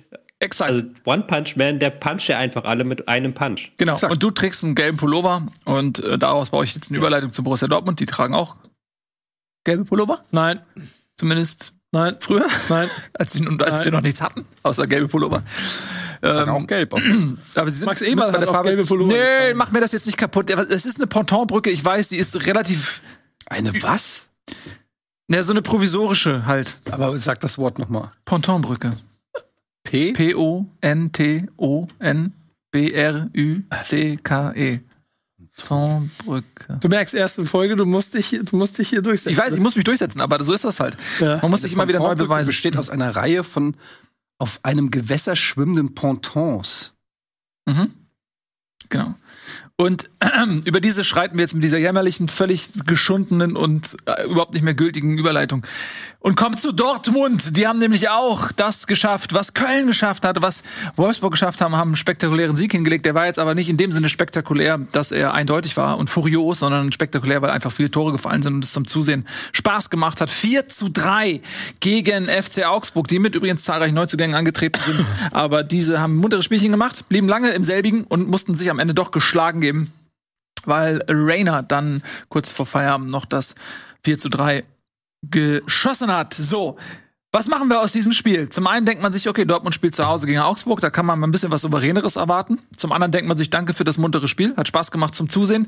Aber für eine Mannschaft, die in die Champions League muss, ist das auch ein bisschen viel, was die, finde ich, einer Mannschaft wie Augsburg zu Hause anbieten. Also was macht man jetzt? Also ich glaube, Sieg? Tobi wird das gleich noch in äh, akribischer Kleinstarbeit abhandeln. Aber was man auf jeden Fall feststellen kann, ist, und das ist ja jetzt auch zumindest in dieser Saison nichts, eigentlich auch schon in letzter Saison äh, nichts Neues, ist, dass die Abwehr von äh, Borussia Dortmund weiterhin ein, ein Thema bleibt. Ähm, es ist unglaublich, wie einfach teilweise Augsburg auch durch die Mitte sich kombinieren konnte und Angriffe in, initiieren konnte. Ähm, es ist unglaublich, wie welche Schwächen der BVB bei der Spieleröffnung auch offenbart hat. Also ähm, ein bisschen Pressing und schon fällt da gefühlt äh, der, die gesamte Kette hinten auseinander und die wissen nicht mehr, was sie machen sollen. Es ist ein bisschen komisch. Natürlich haben sie eine gewisse Qualität. Man muss auch sagen, ähm, die Tore sind aber wirklich auch durch Standards und Einzelaktionen gefallen von Dortmund. Also ähm, Bellingham knallt das Ding einfach mal da rein, äh, Bino Gittens haut das Ding irgendwie rein. Ähm, das waren natürlich super schöne Tore, aber ich wäre vorsichtig äh, bei Dortmund. Das war keine Leistung, die mich jetzt super zuversichtlich stimmen würde für die ähm, folgenden Partien. ähm, weil, wie wir ja auch schon eben gesagt haben, da oben mindestens sechs Mannschaften äh, in, in Champions League Schlagweite sind, ähm, teilweise in besserer Form. Ich möchte aber auch, bevor ich das Wort dann an Tobi abgebe, sagen, Augsburg ist nicht zu unterschätzen. Die haben sich gut verstärkt. Das hat man jetzt schon gesehen ähm, in diesem Spiel, dass äh, alle Neuzugänge da relativ gut schon, äh, also nicht alle, aber ich glaube vier Stück haben gespielt, ähm, sich gut integriert haben und die hatten meiner Meinung nach auch schon eine Mannschaft, die immer mal in der Lage war, ähm, sich sich gut zu wehren. Ich und die haben das echt auch gut gemacht, Augsburg. Also man wird der Sache auch nicht ganz gerecht, wenn man nur auf Dortmund draufhaut und sagt, wie schlecht Dortmund war in der Verteidigung oder so. Sondern man muss auch sagen, ähm, Augsburg, ähm, mit denen wird noch zu rechnen sein in der Rückrunde. Ist für mich, ich weiß gar nicht, was ich getippt habe. Bei, bei, Absteig, bei Absteig, aber Augsburg ist für mich äh, kein Abstiegskandidat mehr, sondern eher also jetzt mal mittel. Das ist deine äh, Schlussfolgerung aus dem 4 zu 3 oder aufgrund der Neuzugänge, die das nochmal qualitativ anheben? Ja, einfach, ich habe den Kader in seinen Grundfesten analysiert mhm. und bin zu dem Ergebnis gekommen, auch in der Kaderbreite ist Augsburg äh, diversen Mannschaften voraus. Mein so, mein, meine, meine, sorry, meine Meinung. Zum, zum FC. Das wird man ja wohl noch sagen. kontrovers, da wird es eine Menge Gegenwind ja. äh, geben. Mm, aber du wolltest das Wort an Tobias abgeben. Da haben wir natürlich jetzt Nico gar nicht mehr gefragt, ob er nicht eventuell auch noch was dazu zu sagen hat. Ich bin fassungslos darüber, dass, dass du Augsburg bis in die Tiefe analysiert hast. ja. Das, weil das macht normalerweise Tobi hier. Hast du das gemacht, Tobi? Nee, äh, ich hätte jetzt zu Dortmund jetzt das Gleiche gesagt, was Etienne eigentlich gesagt hat. Das ist ja so lustig, dass wir jetzt so bei Köln oder Wolfsburg oder auch Bremen, da kann man jetzt sagen, okay, jetzt gab es was Neues nach der langen Pause. Ähm, war ja auch jetzt jede Menge Zeit, was Neues zu machen. Und Dortmund macht einfach so ein Spiel, was halt so ein typisches Dortmund-Spiel für diese Saison einfach ist. Also offensiv teilweise brillant mit guten Einzelaktionen, aber defensiv völlig von der Rolle teilweise. Also das war jetzt wirklich wie schon in den Wochen davor. Man hat immer noch nicht das Gefühl, dass dieses Mittelfeld eine Kontrolle hat über das Spiel, wie es haben sollte. Ähm, Özcan finde ich als auf der 6 besser mittlerweile, aber es reicht auch noch nicht, um die ständigen Bewegungen von Brandt und Bellingham da irgendwie abzufangen. Und ähm, Außenverteidiger bin ich sehr gespannt, ob Riasson da noch einen großen Unterschied macht. Ähm, hat jetzt im ersten Spiel ein solider Auftritt, aber jetzt auch nichts Außergewöhnliches. Aber halt diese fehlende Balance bei Dortmund ist ja was, was wir die ganze Saison schon bemerken. Und jetzt, jetzt direkt wieder zum Start der Rückrunde so ein Spiel, also beziehungsweise zum Start des neuen Jahres so ein Spiel, das Vogelwild in beide Richtungen geht dann teilweise. Ähm, weil man hat immer das Gefühl, entweder sie können halt diese Dominanz machen, aber dann haben sie keine Torchancen, wie so ähm, in der Beginn der ersten Halbzeit, Beginn der zweiten Halbzeit. Oder eben, wenn sie dann eben doch mit mehr Spielern vorrücken, dann fehlt aber wiederum diese Dominanz, dann fehlt wiederum die, die Absicherung. Und ja, drei Tore gegen Augsburg kassieren ist jetzt nicht unbedingt das. Und da bin ich jetzt sehr, sehr gespannt auf das Spiel gegen Mainz, zumal da auch noch ähm, Bellingham gesperrt fehlt. Also da bin ich mhm. sehr gespannt, wie sie das dann abfangen können, weil der war jetzt auch wieder der beste Mann und der ist der Einzige, der dafür sorgt, dass ihr bei Kickbase halbwegs noch Chancen habt, weil der mir jeden Spieltag irgendwie 250 Punkte bringt. Ja, ähm, es sind, finde ich, nicht nur so strukturelle Probleme im Spiel, was du gerade gesagt hast, äh, diese Balance aus offensiv etwas kreieren und defensive Absicherung. Es sind auch individuelle Fehler. Äh, Nikolaus Schlotterbeck zum Beispiel vor dem 1 zu 1, meine ich, war es wieder mit einem haarsträubenden Fehler, der einem Nationalspiel eigentlich nicht passieren darf. Das ist auch nicht der erste dieser Art. Also ähm, wenn er das nur ein, zwei Mal macht, dann kannst du irgendwann das nach ihm benennen. So diesen Ball an dieser Position dann leichtfertig vertändeln und daraus Chancen und Gegentore kreieren. Mm, ja, da fragt man sich, wieso passiert sowas immer. Ist aber halt auch ein Problem meiner Meinung nach ähm, in der Terzic-Taktik, dass er das, also dass er so vorhersehbar spielt. Also du hast das ja schon in der Szene, wo Nico Schlotterbeck den äh, Ball spielt, da weiß jeder Augsburger Spieler schon, exakt was passiert. Und deshalb gibt's auch die Probleme für Nico Schlotterbeck, weil er spielt den äh, äh, Kobel spielt den Ball links raus auf Schlotterbeck. Der wird natürlich sofort gepresst ähm, und äh, die Anspielstationen, die potenziellen, werden auch sofort äh, gepresst. Und dann ist diese genau diese ein zwei Sekunden, wo er nachdenken muss, was mache ich jetzt mit dem Ball? Und dann ist schon wieder zu spät. Und da müsste man vielleicht dann auch mal aus Dortmunder Sicht überlegen, ob man nicht vielleicht mal ob ein Kobel nicht auch mal den Ball einfach mal wegschlägt, anstatt zu versuchen, das Spiel von hinten ähm, kombinationsmäßig aufzuspielen, weil es geht halt einfach nicht immer, gerade wenn der Gegner besser positioniert ist fürs Pressing. Und das finde ich irgendwie komisch, dass Dortmund, wie du sagst, diesen Fehler immer wieder macht. Ja, ich glaube, wenn du eine gewisse Qualität hast, musst du es fußballerisch auflösen können. Da kann ich natürlich gerne den HSV auch mal als Referenz nehmen, der in der zweiten Liga spielt. Ähm, Pressing ist ein Anlaufverhalten kannst du auch in der zweiten Liga erstligareif spielen, weil das nichts mit fußballerischer Qualität zu tun hat, sondern mit Kopf und Fitness. Mm, und da, da sehe ich es ja auch immer wieder, der HSV versucht das auch hinten rauszuspielen, hat nicht die fußballerische Qualität, wie sie Dortmund hat. Und trotzdem wird aber auch gesagt, ey, das und wenn da mal ein Gegentor ähm, resultiert, wir bleiben dieser Linie treu. Und je häufiger du das irgendwie machst, desto sicherer wirst du auch in Drucksituationen irgendwie Lösungen zu finden. Ich denke schon, dass man das von Dortmund erwarten kann, dass sie ein Pressing auch fußballerisch lösen können. Klar, in Einzelsituationen, wenn du die Alternative ist, du verlierst den Ball, bin ich immer voll bei dir, ey, bitte hau ihn einfach raus. Aber wenn du eben dauerhaft unter Druck gesetzt wirst, musst du trotzdem irgendwie in der Lage sein, finde ich, als Dortmund das Pressing eines FC Augsburg irgendwie zu überspielen, Klar. Äh, fußballerische Lösung zu finden. Du hast mit Hummels, Schlotterbeck, Guerrero, ähm, Riasson ist neu hinzugekommen, den möchte ich nicht bewerten, aber die anderen drei sind einfach gestandene Nationalspieler. Ja, sonst ist auch Nationalspieler. Ja, aber ja, ja, ich gebe dir recht, ja. der Anspruch muss das sein. Nur du musst es von Situation zu Situation sehen. Und in dem Fall jetzt war es so, dass die, die erste äh, Pressingreihe von Augsburg schon sehr nah war. Und ich weiß nicht, dann, das sind natürlich alles Sekunden, Entscheidungssekunden, die, äh, die dir dann fehlen. Also da kann Tobi oder was weiß ich mehr zu sagen, aber es ist halt auffällig, dass, dass das bei Dortmund, und ich bin mir sicher, jeder Trainer wird das wieder studiert haben und wir werden das noch häufiger sehen, dass da die Außenverteidiger von Dortmund äh, angegangen werden. Gerade wenn Guerrero auch schon wieder nach vorne paced und irgendwie nicht hilft. Also das ist zumindest ein Schwachpunkt, den ich bei Dortmund ausmache. Entweder man kriegt den in den Griff oder man muss halt auch mal den Ball langschlagen. Keine Ahnung. Ball flach halten. Mal den Ball flach halten. Was, was bei Dortmund halt das große Problem ist, äh, zumindest aus meiner Sicht, ist, dass die Mittelfeldspieler sehr improvisiert immer ihre Position besetzen. Das kann sehr, sehr geil sein, gerade weil Bellingham da sehr viele gute Ideen hat und dann immer wieder was kreiert.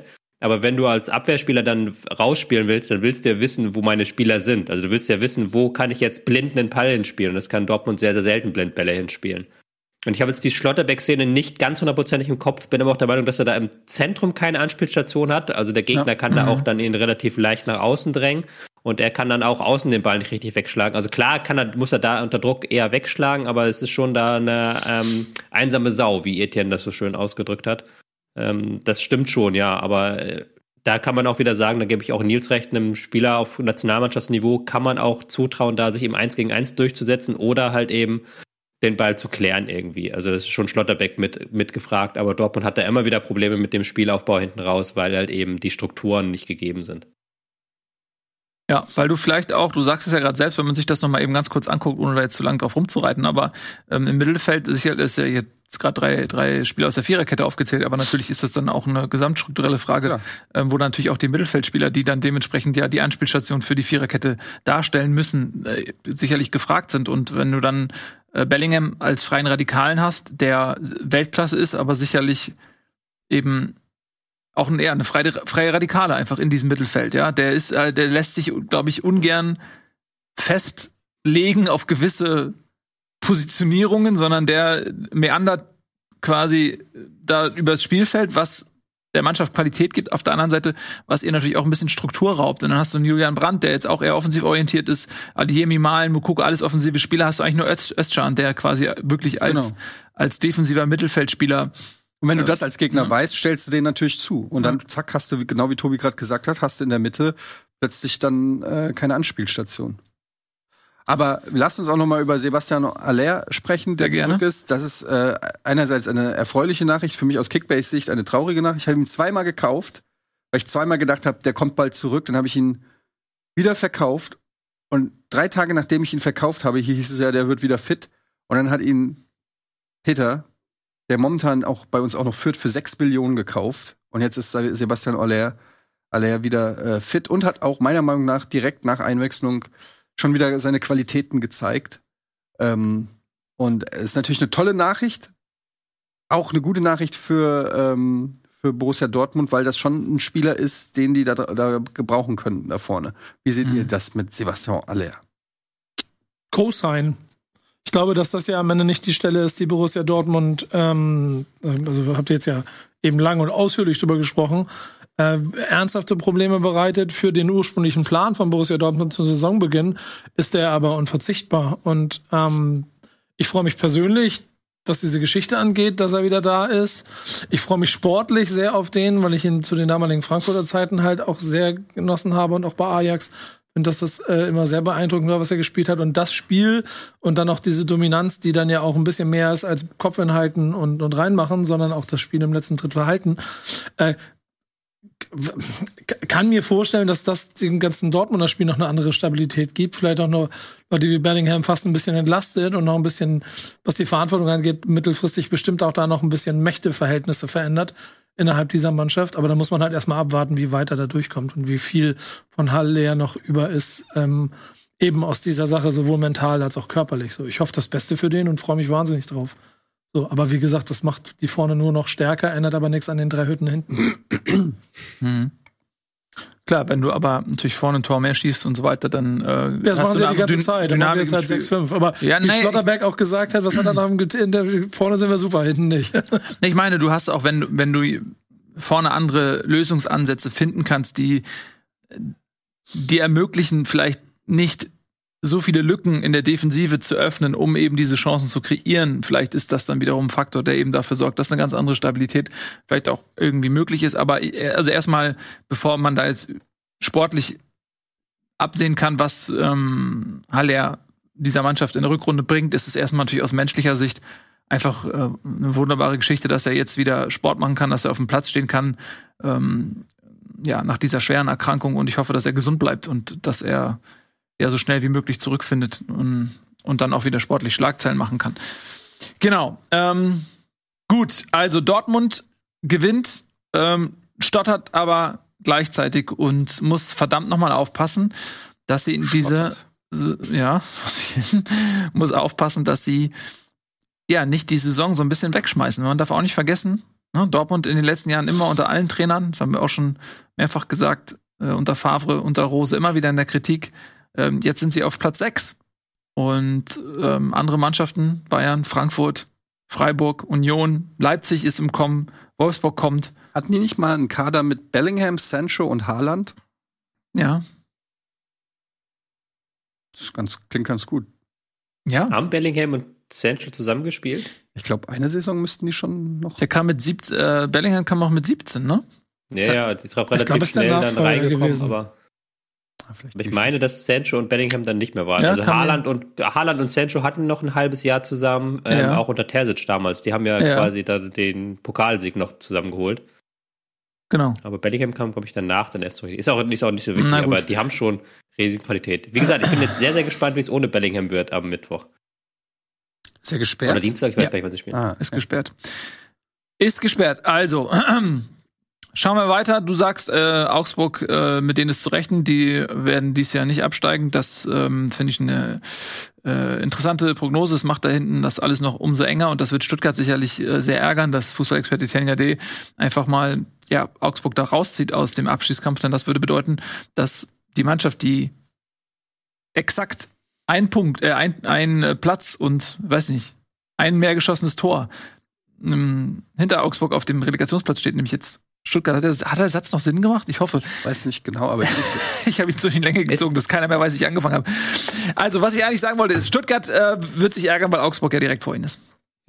Ist es euch auch so ergangen, dass ihr irgendwann, ich, bei mir war es so, ich habe irgendwann während der WM, habe ich dann gelesen, Labadia wird Trainer vom VfB Stuttgart. Ja, Aber das hat sich bei mir gar nicht runtergesetzt, sodass es halt erst wirklich vergangene Woche mir so richtig klar geworden ist.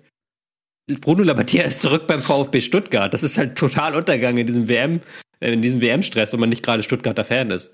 Ich habe mich ich hab's, ich hab's nochmal nachgeguckt. Die haben äh, schon zusammengespielt. Sancho, Haaland und Bellingham. Unter Labadia. ja, ja. Und der Terzic. Okay. Ja. Der Labadia von Dortmund. Bob Andrews. Recherchen und Archiv. Ja, äh, Tobi, danke. Weil Bruno Labbadia war eigentlich schon, ja, der ist jetzt äh, Vergangenheit, so. Der ist jetzt im, in den Museen der Trainergeschichte irgendwo aufgehängt. Und auf einmal ist er wieder da. Und ich finde das fantastisch. Ja, äh, Bruno, Bruno ist äh, natürlich als alter Hamburger Trainer, zwei Amtszeiten, ein bisschen gute Erinnerung. Also ich ist unter den vielen Kuhfladen, die der HSV produziert hat, äh, einer der wenigen äh, Lichtblicke. Also ich sehe den zumindest als äh, Persönlichkeit irgendwie immer gerne. Man hat sich schon auch so an den gewöhnt, weil der, glaube ich, die Hälfte aller Bundesliga-Vereine schon einmal trainiert hat. Und ich bin mal gespannt. Und das Debüt war ja jetzt gar nicht mal so schlecht. Also Stuttgart ist ja eigentlich äh, akut abstiegsgefährdet gewesen in der Hinrunde und äh, schöpft jetzt noch mal Hoffnung mit Bruno Labbadia. Oder wie seht ihr das? Oder nicht? Ich finde, er ist immer der Trainer, der dafür sorgt, dass du ähm, im Abschiedskampf auf einmal eine kleine Bonuskarte hast. Zumindest war es in der Vergangenheit so.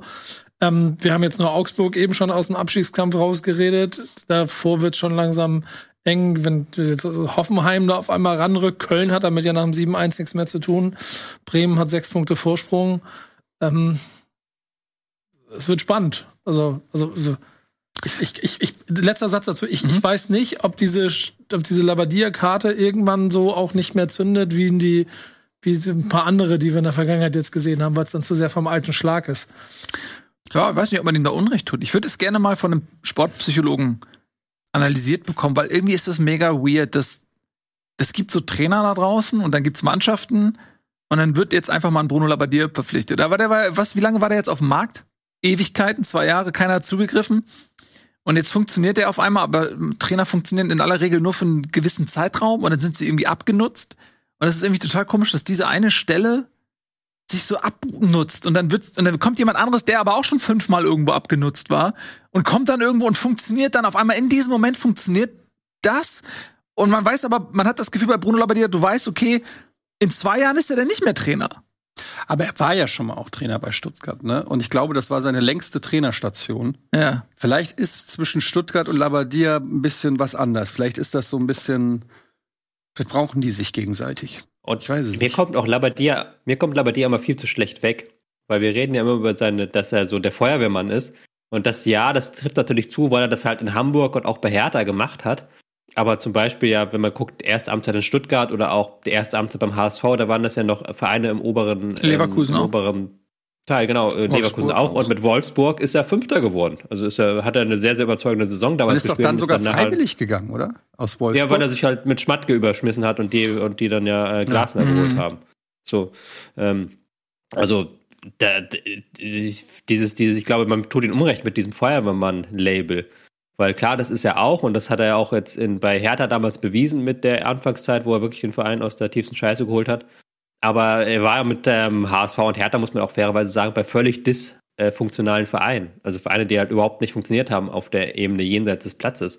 Und ähm, bin ich jetzt gespannt, wie das in Stuttgart wird mit ihm. Aber ich fand schon, das erste Spiel war gut. Also es war jetzt wirklich ein gutes Spiel von Stuttgart. Man hat auch wirklich gesehen, dass da was anderes ist, dass er jetzt wirklich ähm, vier, fünf Wochen Zeit hatte, seine Ideen einzubringen.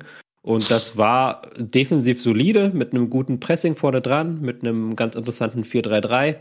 Ähm, auch mit guten Chancen wieder mal. Ähm, sogar eher ein unglückliches 1 zu 1, würde ich behaupten. Aber ich würde jetzt Labadia nicht irgendwie so zum alten Eisen zählen oder abschreiben. Nee, überhaupt nicht. Aber ich bin ja auch bekannt als Labadia-Anhänger.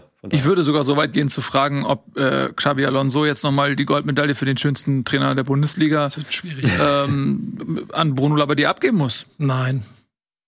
Aber er hat die Anzüge sitzen besser. Der schöne aber er ist schon sehr schön. Er ist schon schön. Ja, also ist schon aber die Frage, die Frage ist ja nach Platz 1 und den würde ich da klar lassen. Aber die Anzüge auch, sitzen besser. Er ist 56 oder so. Irgendwie Ende 50. 56, ja. Bruno Labbadia. Das muss, darf man, wie alt ist Xabi Alonso? 26? 20? Der ist noch jung. Der ist 20 Jahre jünger. Wäre es für dich ein Ziel, in zehn Jahren so auszusehen wie Bruno Labbadia? Wenn es um die Haare geht, schon. Was die Nase angeht, schwierig. Also es gibt Leute, die würden jetzt schon sagen, nehme ich. also, der, also ich, sorry, ich das nicht. Ich habe ich hab Bruno Labbadia mal auf dem Hamburger Weihnachtsmarkt getroffen, am Rathausplatz. Es ist einfach, und die Leute ähm, schwörten um ihn herum in, und, und wollten in seiner Schönheit baden. Ich, ich saß mal ein paar Mal beim HSV, da gibt's immer so eine, warum auch immer, ich erzähle, ist scheißegal, mhm. da sag ich immer, da gibt's so eine Ecke, wo dann ganz viele, die, die Ehrenkarten, da ich schon vor vielen Jahren immer mit dem da zusammengesessen und Fußball guckt, der war damals schon sehr schön. Aber auch nicht sehr groß. Also lieber, ich sag immer, lieber aussehen wie Bruno Labbadia als äh, wie Ole Werner. Mhm. Warum? Ja, Ole Werner sieht einfach aus, als ob er zu viel Blut gespendet hat. Ey, ich, ich, darf, darf ich, darf ich, darf ich an, an Bruno Labbadia. Ich, möchte, ich möchte an der Stelle, ich, darf, darf ich auf einen Tweet hinweisen, auf den ich gestoßen bin, der überragend war. Es gibt einen, es gibt irgendeinen Tweet, da hat so ein, hat so ein Typ die Bundesliga-Trainer danach ganz subjektiv danach bewertet, ähm, äh, wie sie in einer Schlägerei, wenn es darum geht, jemand der Schlägerei mit dabei zu haben, wie sie wie sie abschneiden würden. Nämlich Nico Kovac. Hat, Ja, 100 Prozent. Zweiter Platz oder ich glaube sogar erster Platz bei. Auf jeden Ja. Fall, die, die Einzelteile erzähle ich nicht, aber so, da war Ole Werner 17. Platz. Weil, weil ey, die beschreiben wir, ey, der heißt Ole.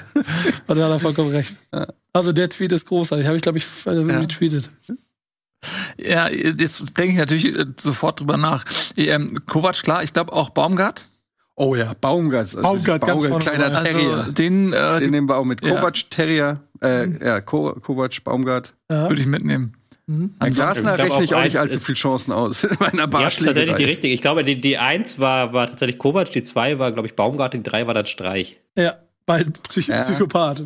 Streich, da sieht man so richtig, wie der sich so in einen Hals festbeißt. Der macht den Kehlbiss. Ja, der macht den Kehl. der sagt, Ah, ah, ich hab einen Streich. Und du siehst so richtig wie so ein Zombie. Obwohl wir haben ja Beweismaterial, er fällt leicht um. Das stimmt. Ja. Ja, aber nur wenn er sich in, na, egal. In den Weg stellt. Wenn die Polizei in der Nähe ist, so, damit er sagen kann, der was. So, egal. Ihr, ihr müsst mich aufhören zu ärgern mit Freiburg. Ich krieg wieder Ärger von den Freiburg-Fans. Äh, du hast äh, den FC Freiburg. Ja gut, wenn du Ich möchte, möchtest, dass dass du wir aufhören, wie du hier eine komplette. Sendung dich über Werder Bremen lustig machst. Man tritt nicht auf Leute ab. Machst du die ganze Zeit. Nein. Doch. Und ich dachte, wir sind Freunde. Ja, aber Wenn wir Freunde wären, würdest du so eine Scheiße überhaupt nicht machen. Kennst du das, wenn man ähm, denkt, oh geil, dann die nehme ich, diese Überleitung. ja, und dann wird sie dir Und zerstört. dann kommt, kommt so ein Riesenfuß und stapft die. aber du wolltest bestimmt zur Eintracht Ich habe dir gesagt, ich will die erste Sendung, will ich auch für dich zu einer Herausforderung machen.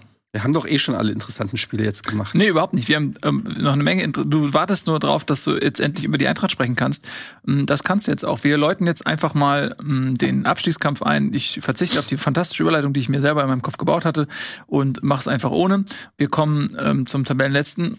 Schalke 04 und zum neuen Tabellenzweiten Eintracht Frankfurt, die ja eigentlich unter ganz klaren Vorzeichen gegeneinander angetreten sind. Das Ergebnis untermalt diese Vorzeichen auch noch. 3 zu 0 ging es aus. Aber Ja, das Spiel aber das Spiel, das spricht eigentlich eine andere Sprache, denn Schalke hat sich deutlich teurer verkauft, als dieses 3 zu 0 es vermuten lässt. Ja, das stimmt. Ich möchte jetzt aber auch mal mit diesem Gerücht aufräumen. Das ist natürlich in der medialen Darstellung auch ein bisschen übertrieben, weil da trifft dann der haushohe Favorit auf den Tabellenletzten und dann neigt man dazu, äh, dann auch alles, was der, äh, der Underdog macht, irgendwie überzubewerten und alles, was der Favorit macht, immer so ein bisschen leicht überkritisch zu sehen. Meiner Meinung, also ich habe das Spiel gesehen und ich sag's ganz ehrlich, ich hatte jetzt nicht so viel Angst vom FC Schalke. 04. Ja, die hatten viele Torschüsse und die hatten auch ihre Torchancen und die waren besser, als äh, ich's gedacht hätte, weil die einfach ähm, wirklich sehr, sehr bissig waren und ähm, frisch. Vor allen Dingen hier dieser Japaner auf der rechten Seite, Kozuki, äh, war, war wirklich ein sehr belebendes Element, der hat da ordentlich Al Alarm gemacht. Aber ähm, die Eintracht hatte auch hochkarätige Chancen und wirkte auch die ganze Zeit, finde ich, auch sehr ähm, gefährlich. Also äh, ist jetzt nicht so, dass da Schalke die Eintracht an die Wand gespielt hat, die Eintracht glücklich 3-0 ge gewonnen, es jetzt nicht. Aber wenn man so die Tabellenplätze sieht und, und die, die Kader vergleicht, dann war es sicherlich so, dass das auch ein bisschen äh, das, bei, bei einem Unentschieden hätte auch keiner was gesagt, sag ich, sag ich mal so. Ne? Aber dann ist es halt die individuelle Qualität, vor allen Dingen von in dem Fall jetzt von Jesper Lindström, der ähm, einfach zu schnell war für die äh, Schalker Abwehr und einfach wahnsinnig gut äh, gespielt hat.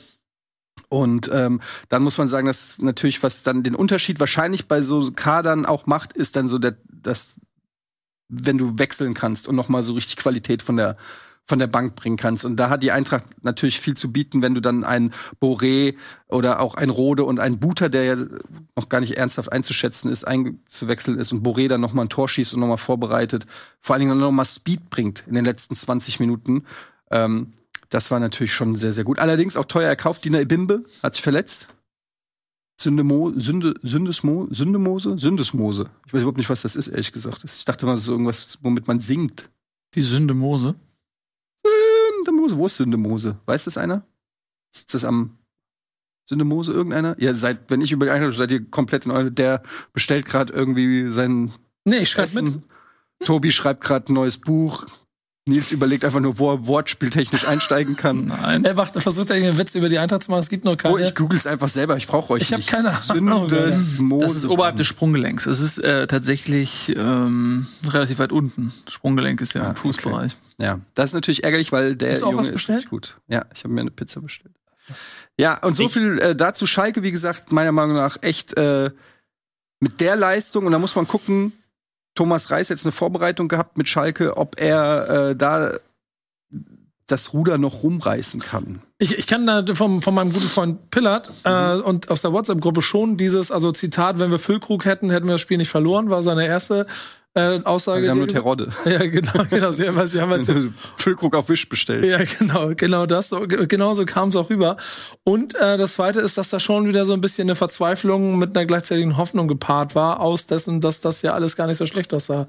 Bei der Eintracht. Fakt ist einfach, mit Torverhältnis sieben Punkte auf dem, auf dem Nicht-Abstiegsplatz, also sechs plus Torverhältnis. Aber also aus Schalker Sicht musst du jetzt auf dieser Leistung halt aufbauen. Das hat auch Thomas Reis direkt dann in der Pressekonferenz gesagt. Weil das war eine gute Leistung, auch wenn das Ergebnis jetzt nicht gestimmt hat. Natürlich kann man sich da jetzt erstmal nichts von kaufen. Aber wenn die diese Leistung noch ein paar Mal abrufen, kann das da unten noch mal eng werden. Das gilt aber jetzt natürlich aus Schalker Sicht zu beweisen und da nicht den Kopf in den Sand zu stecken. Und aus Eintracht-Sicht kann man nur sagen, Alter, wir sind Tabellenzweiter. Und ich fange nicht an mit den Punkten, die uns am Anfang der Saison geklaut wurden. Aber wir sind da Tabellenzweiter.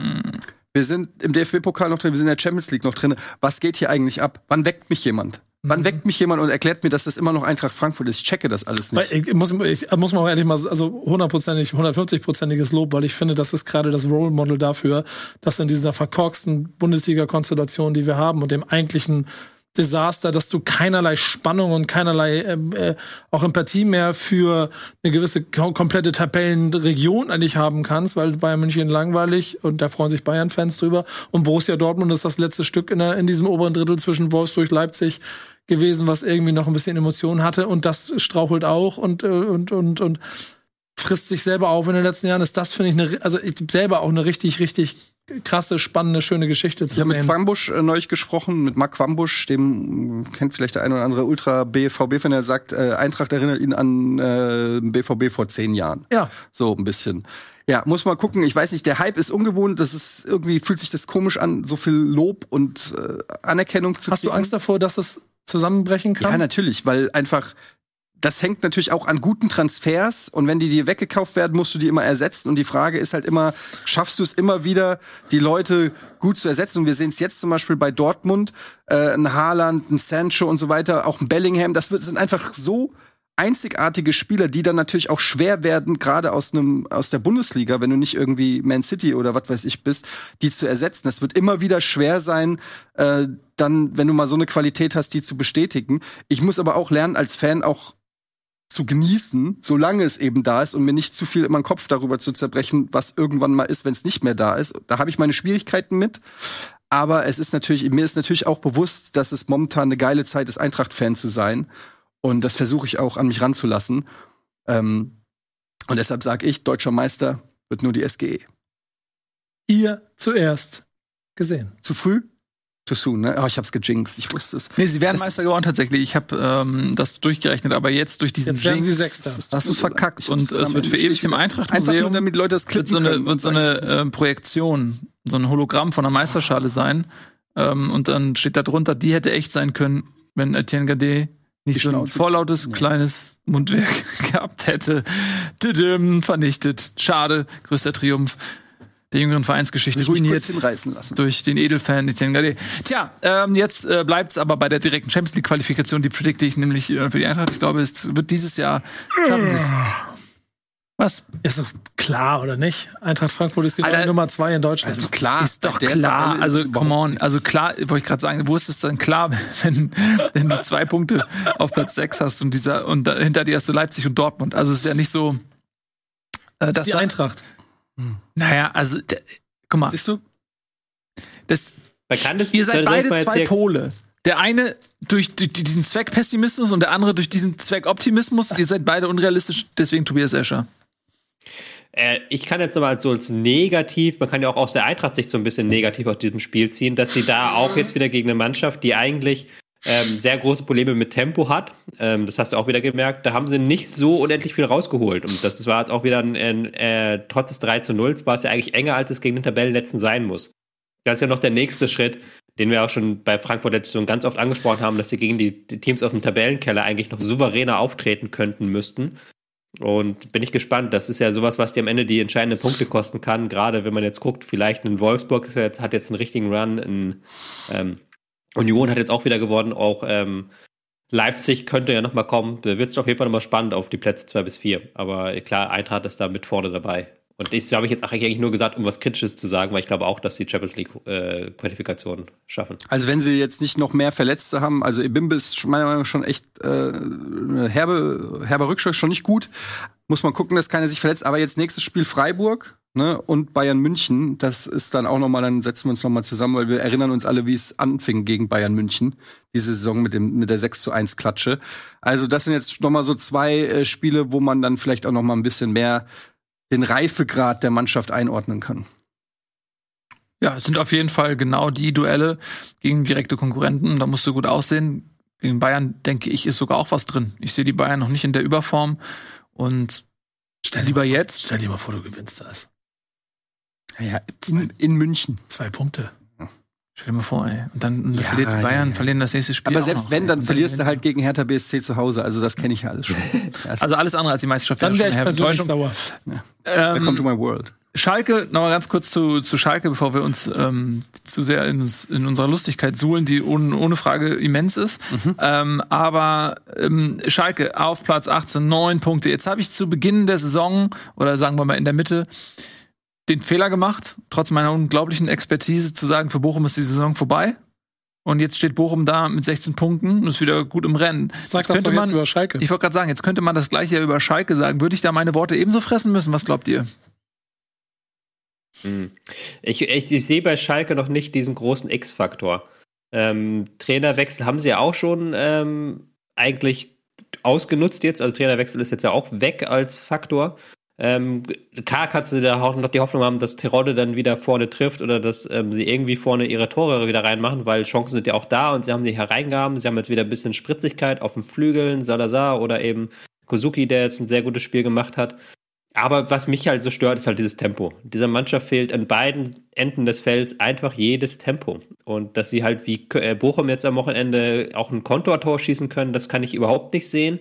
Und sie lassen sich immer noch so viele ähm, schnelle Angriffe einfangen. Und wenn der Gegner mit Gas auf die Viererkette zuläuft, da fällt denen nicht viel ein. Dann ist, dann ist, dann sieht das halt eben aus wie vor dem ähm, 0 zu 1 oder auch vor dem 0 zu 2 jetzt am Wochenende, wo, wo mit einfachen Tricks sich die Abwehrspieler auskochen ließen. Also mir fehlt da noch so ein bisschen die Fantasie, aber es ist jetzt nicht so, dass sie so komplett wie führt, komplett ähm, individuell dieser Liga unterlegen, sondern da gar keine Chance besteht. Aber dieses, Spiel hat auf jeden Fall nicht die Hoffnung nicht erhöht. Mhm. Ja, und wenn die Konkurrenz weiter punktet, das ist immer das äh, alte Spiel, dann wird es natürlich auch nicht leichter. Da musst du ja nicht nur gewinnen, dann musst, also du musst ja noch mehr aufholen dann. Sozusagen. Das ist ja diese berühmte mhm. Regelung aus, das sind zwar nur sechs Punkte oder so, die du hast, aber rechne mal aus, wie viele Spiele du aus den letzten genau. gewinnen musst. So, das, und das ich bin ja auch da emotional durch, durch Pillard so angebunden, auch wenn ich natürlich einfach aus Bremer Sicht mir so viele Mannschaften wie möglich hinter mir wünsche, so lange wie möglich. Und ähm, das, das Herz sagt auch, dass Schalke da unten bleiben wird. Aber es ist schon fatal zu sehen, wie da das Ganze, also das ist ja der nächste Punkt, wenn die nochmal wieder runtergehen, ne, dann weiß nicht, ob die dann nochmal so schnell wiederkommen. Das nächstes Spiel gegen Leipzig zu Hause. Ja. Und dann kommt äh, noch, also sie haben jetzt zwei Heimspiele, dann gegen Köln und dann auswärts in Gladbach. Stell dir das mal als HSV-Fan vor, wenn Schalke und Hertha runterkommen. Was machst du denn dann nächste Saison? Ja, der spielt ja dann in der ersten Liga. Nimm ihn an, nimm ihn an. Ähm, nimm ihn an. Kommt Bremen auch, oder? nee. Über die Relegation wieder. Nun, wir werden sehen. Ey, so schlimm ist die zweite Liga auch nicht. Also, äh, wenn ich sehe, was da in der ersten Liga an Qualität wartet, dann weiß ich nicht, an. ob ich da überhaupt. Nein, nehme ich auch nicht an. Ich nehme auch nicht alles an. Das ist wie so, ein, wie so ein Post, wenn der Postbote mir ein Paket bringt und ich bin mir nicht sicher, was drin ist, dann schicke ich ihn auch damit nach Hause. Und erzählst ihm was von Grundpessimismus. Ja. Also, gut. Frankfurt Top, Schalke, Flop. Das ist momentan Stand der Dinge. haben wir die Überschrift ja? fürs YouTube-Video. Nee, Frankfurt kommt nicht in, in, in die Überschrift. Das wäre doch eine Überschrift. Ja. Lass uns mal äh, weitermachen da unten. Jetzt habe ich ja gerade schon die Parallele gezogen zwischen Schalke und Bochum. Bochum. Können wir gerne dann tatsächlich auch diese Bochumer Erfolgsgeschichte aus jüngerer Zeit ein bisschen umfangreicher beschreiben. Da haben wir ja, ich zähle mich selber nicht dazu, Bochum eigentlich schon abgesungen. Ähm, jetzt haben sie, ich weiß gar nicht, wie viele Punkte haben sie jetzt geholt? Sie haben jetzt gegen, lass mal kurz nochmal gucken, sie haben gegen Hertha jetzt 3-1 gewonnen. Davor haben sie in Augsburg gewonnen, also zwei direkte Konkurrenten geschlagen in den letzten beiden Spielen. Davor haben sie gegen Gladbach gewonnen, also ist jetzt zumindest mal ähm, der dritte Sieg in Folge da, gegen mm, Dortmund, die Niederlage, die wollen wir jetzt mal nicht hernehmen und uns jetzt unser Narrativ zerstören. Ähm, also drei Siege in Folge und allesamt ähm, gegen direkte Konkurrenten. Das ist schon wichtig. Jo. Jo. Kann man so sagen.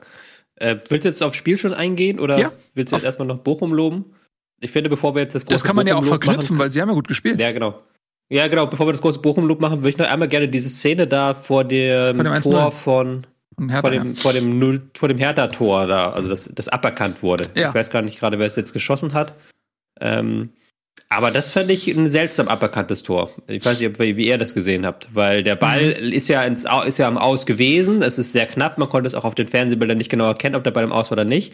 Ähm, die Flanke geht über den Strafraum rüber. Ein Bochumer ist am Ball, verliert den aber sofort wieder. Und dann kombiniert sich Hertha äh, über zwei, äh, vier, fünf Stationen wieder in den Strafraum und schießt an das Tor. Und erstens hat man überhaupt gar nicht richtig erkannt, ob der Ball im Aus war. Und zweitens bin ich auch der Meinung, dass das einfach viel zu lange weg war von dem eigentlichen Tor, dass man da noch irgendwie nachher als VR eingreifen müsste. Also für mich war das einfach eine neue Spielsituation, wo nachdem diese Flanke da wirklich im Nichts gelandet ist und der Bochumer hätte den Ball einfach wegschlagen können, hat aber nicht gemacht. Und aber trotzdem wurde dann das Tor aberkannt. Und dann ist das Spiel läuft sicherlich anders, wenn es dann 0 zu 1 für Hertha steht. Ja, schließe ich mit dir an. Also als Hertha-Fan wäre ich darüber ziemlich sauer. Das. Aus den von dir genannten Gründen muss ich ja nicht wiederholen. Finde ich auch sehr zweifelhaft, dieses Tor abzuerkennen. Für Berlin sehr ärgerlich. Übrigens, Bochum hat hm. sieben Freundschaftsspiele in der Vorbereitung gemacht. Mhm. Das ist schon nicht wenig. Im Sommer auch schon. Da haben ja. sogar noch mehr gemacht. Ich, ich, ich, ich will das fast jetzt nicht. Also, stimmt schon. Aber ich habe ich hab bei solchen Situationen denke ich immer darüber nach, dass das ja genau die Schlüssel sind, die ja auch zu Toren führen, die eine, eine Fehlentscheidung sind, die man ja auch korrigieren muss. Und damit ist es eigentlich auch gut, dass auch das korrigiert wird, weil das ja schlussfolgernd dann auch nicht zu einem Tor geführt hätte. Insofern kann ich das schon voll nachvollziehen. Weil warum nur der, also wenn der Fehler vor dem, wo ist denn die Grenze für, wann korrigiere ich Fehler? Wenn es eine neue Spielsituation ist, zum Beispiel, wenn der Gegner kontrolliert am Ball war, irgendwas, oder bist du ein paar dem Gegentor jetzt? Also das ja, ja aber, aber es ist ja keine neue Spielsituation, weil das Scheißding im Aus ist und einen Abstoß gibt. Dann, dann ist es eine neue Spielsituation. Wenn der Ball weiter auf dem Platz ist und du noch eine Option hast, ist es ja immer mhm. keine neue Spielsituation. Das, das, das meine ich ja. so. Aber ja, das ist ja immer die schwierige Frage, nicht? Aber ich bin da schon der Meinung, dass man nicht immer dann irgendwie suchen muss, ob dann noch drei Minuten vorher der Ball irgendwie mal im Aus gewesen sein könnte oder ein Foul gewesen sein könnte, sondern es muss schon irgendwie mit der Torerzielung in, in äh, dieser es Fehler muss, sollte schon mit der Torerzielung im Zusammenhang stehen. Und die Flanke, die da gespielt wurde, war ja schlecht. Die ist bei dem Bochumer gelandet. Der Bochumer kontrolliert den Ball nicht richtig, verliert ihn sofort wieder. Ja, das Schwierig, finde ich da das dann stimmt, zu sagen. Das stimmt schon und trotzdem kann ich das irgendwie auch, also ja, und ich will aber jetzt auch gar nicht zu lange darüber reden, ja, ja, weil genau. wir da nämlich den Fehler machen, nämlich so zu tun, als wäre dieser Sieg von Bochum nicht verdient gewesen. War aber, weil Hertha wieder offensiv sehr, sehr wenig eingefallen ist, weil Bochum insgesamt, finde ich, den gefährlicheren Eindruck gemacht hat. Sie haben ihre Stärken sehr gut ausgespielt, das war über die Flügel kommen. Stöger hat immer wieder Förster eingesetzt, Förster hat immer wieder die Bälle reingeschlagen und Hofmann hat sich da im äh, Duellen immer wieder durchgesetzt haben dann über Standards halt die Tore geschossen und über Konter. Und da waren sie deutlich spritziger, deutlich aktiver als Hertha, die die, die Flügelspieler gerade nie zu fassen bekommen haben. Also da wieder das alte Problem von Hertha auf den Flügeln eben defensiv stabil zu stehen. Und da muss man halt schon sagen, das war ein wirklich verdienter Sieg mit diesem kleinen Makel, diesem aberkannten Tor. Aber danach hat Hertha nicht mehr so viel zur Rande gebracht. Mhm. Schließe ich mich an. Was ist euer Eindruck? Hat, hat, hat Hertha am 16. Spieltag wahrgenommen, dass sie in einem Abstiegskampf sechs Punkte Spiel stehen, so mit der Sprache auf dem Platz? Ja, also ich, für mich war das eher so, dass Berlin schon die gesamte Saison stark verbessert erscheint gegenüber der vorherigen Spielzeit. Allerdings haben sie das in zu wenige Punkte umgemünzt. Und ob das jetzt wirklich ähm, ein Spiel ist, was Mängel erkennen lässt in puncto Mentalität oder so, weiß ich nicht, weil sie grundsätzlich, finde ich, schon sich weiterentwickelt haben. Ähm, natürlich ist es ärgerlich, wenn du gegen den direkten Konkurrenten so ein Spiel verlierst.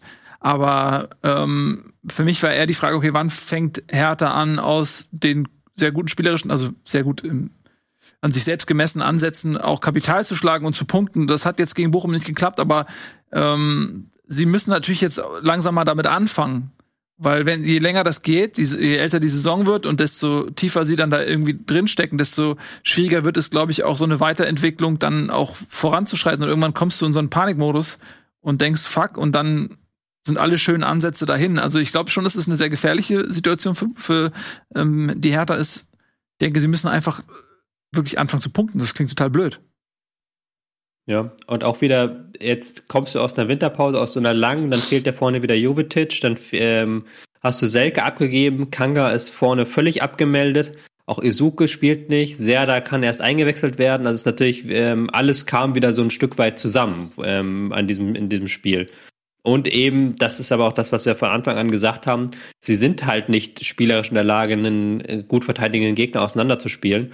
Und sie sind halt nicht in der Lage, da auf den Flügeln zu schließen ordentlich.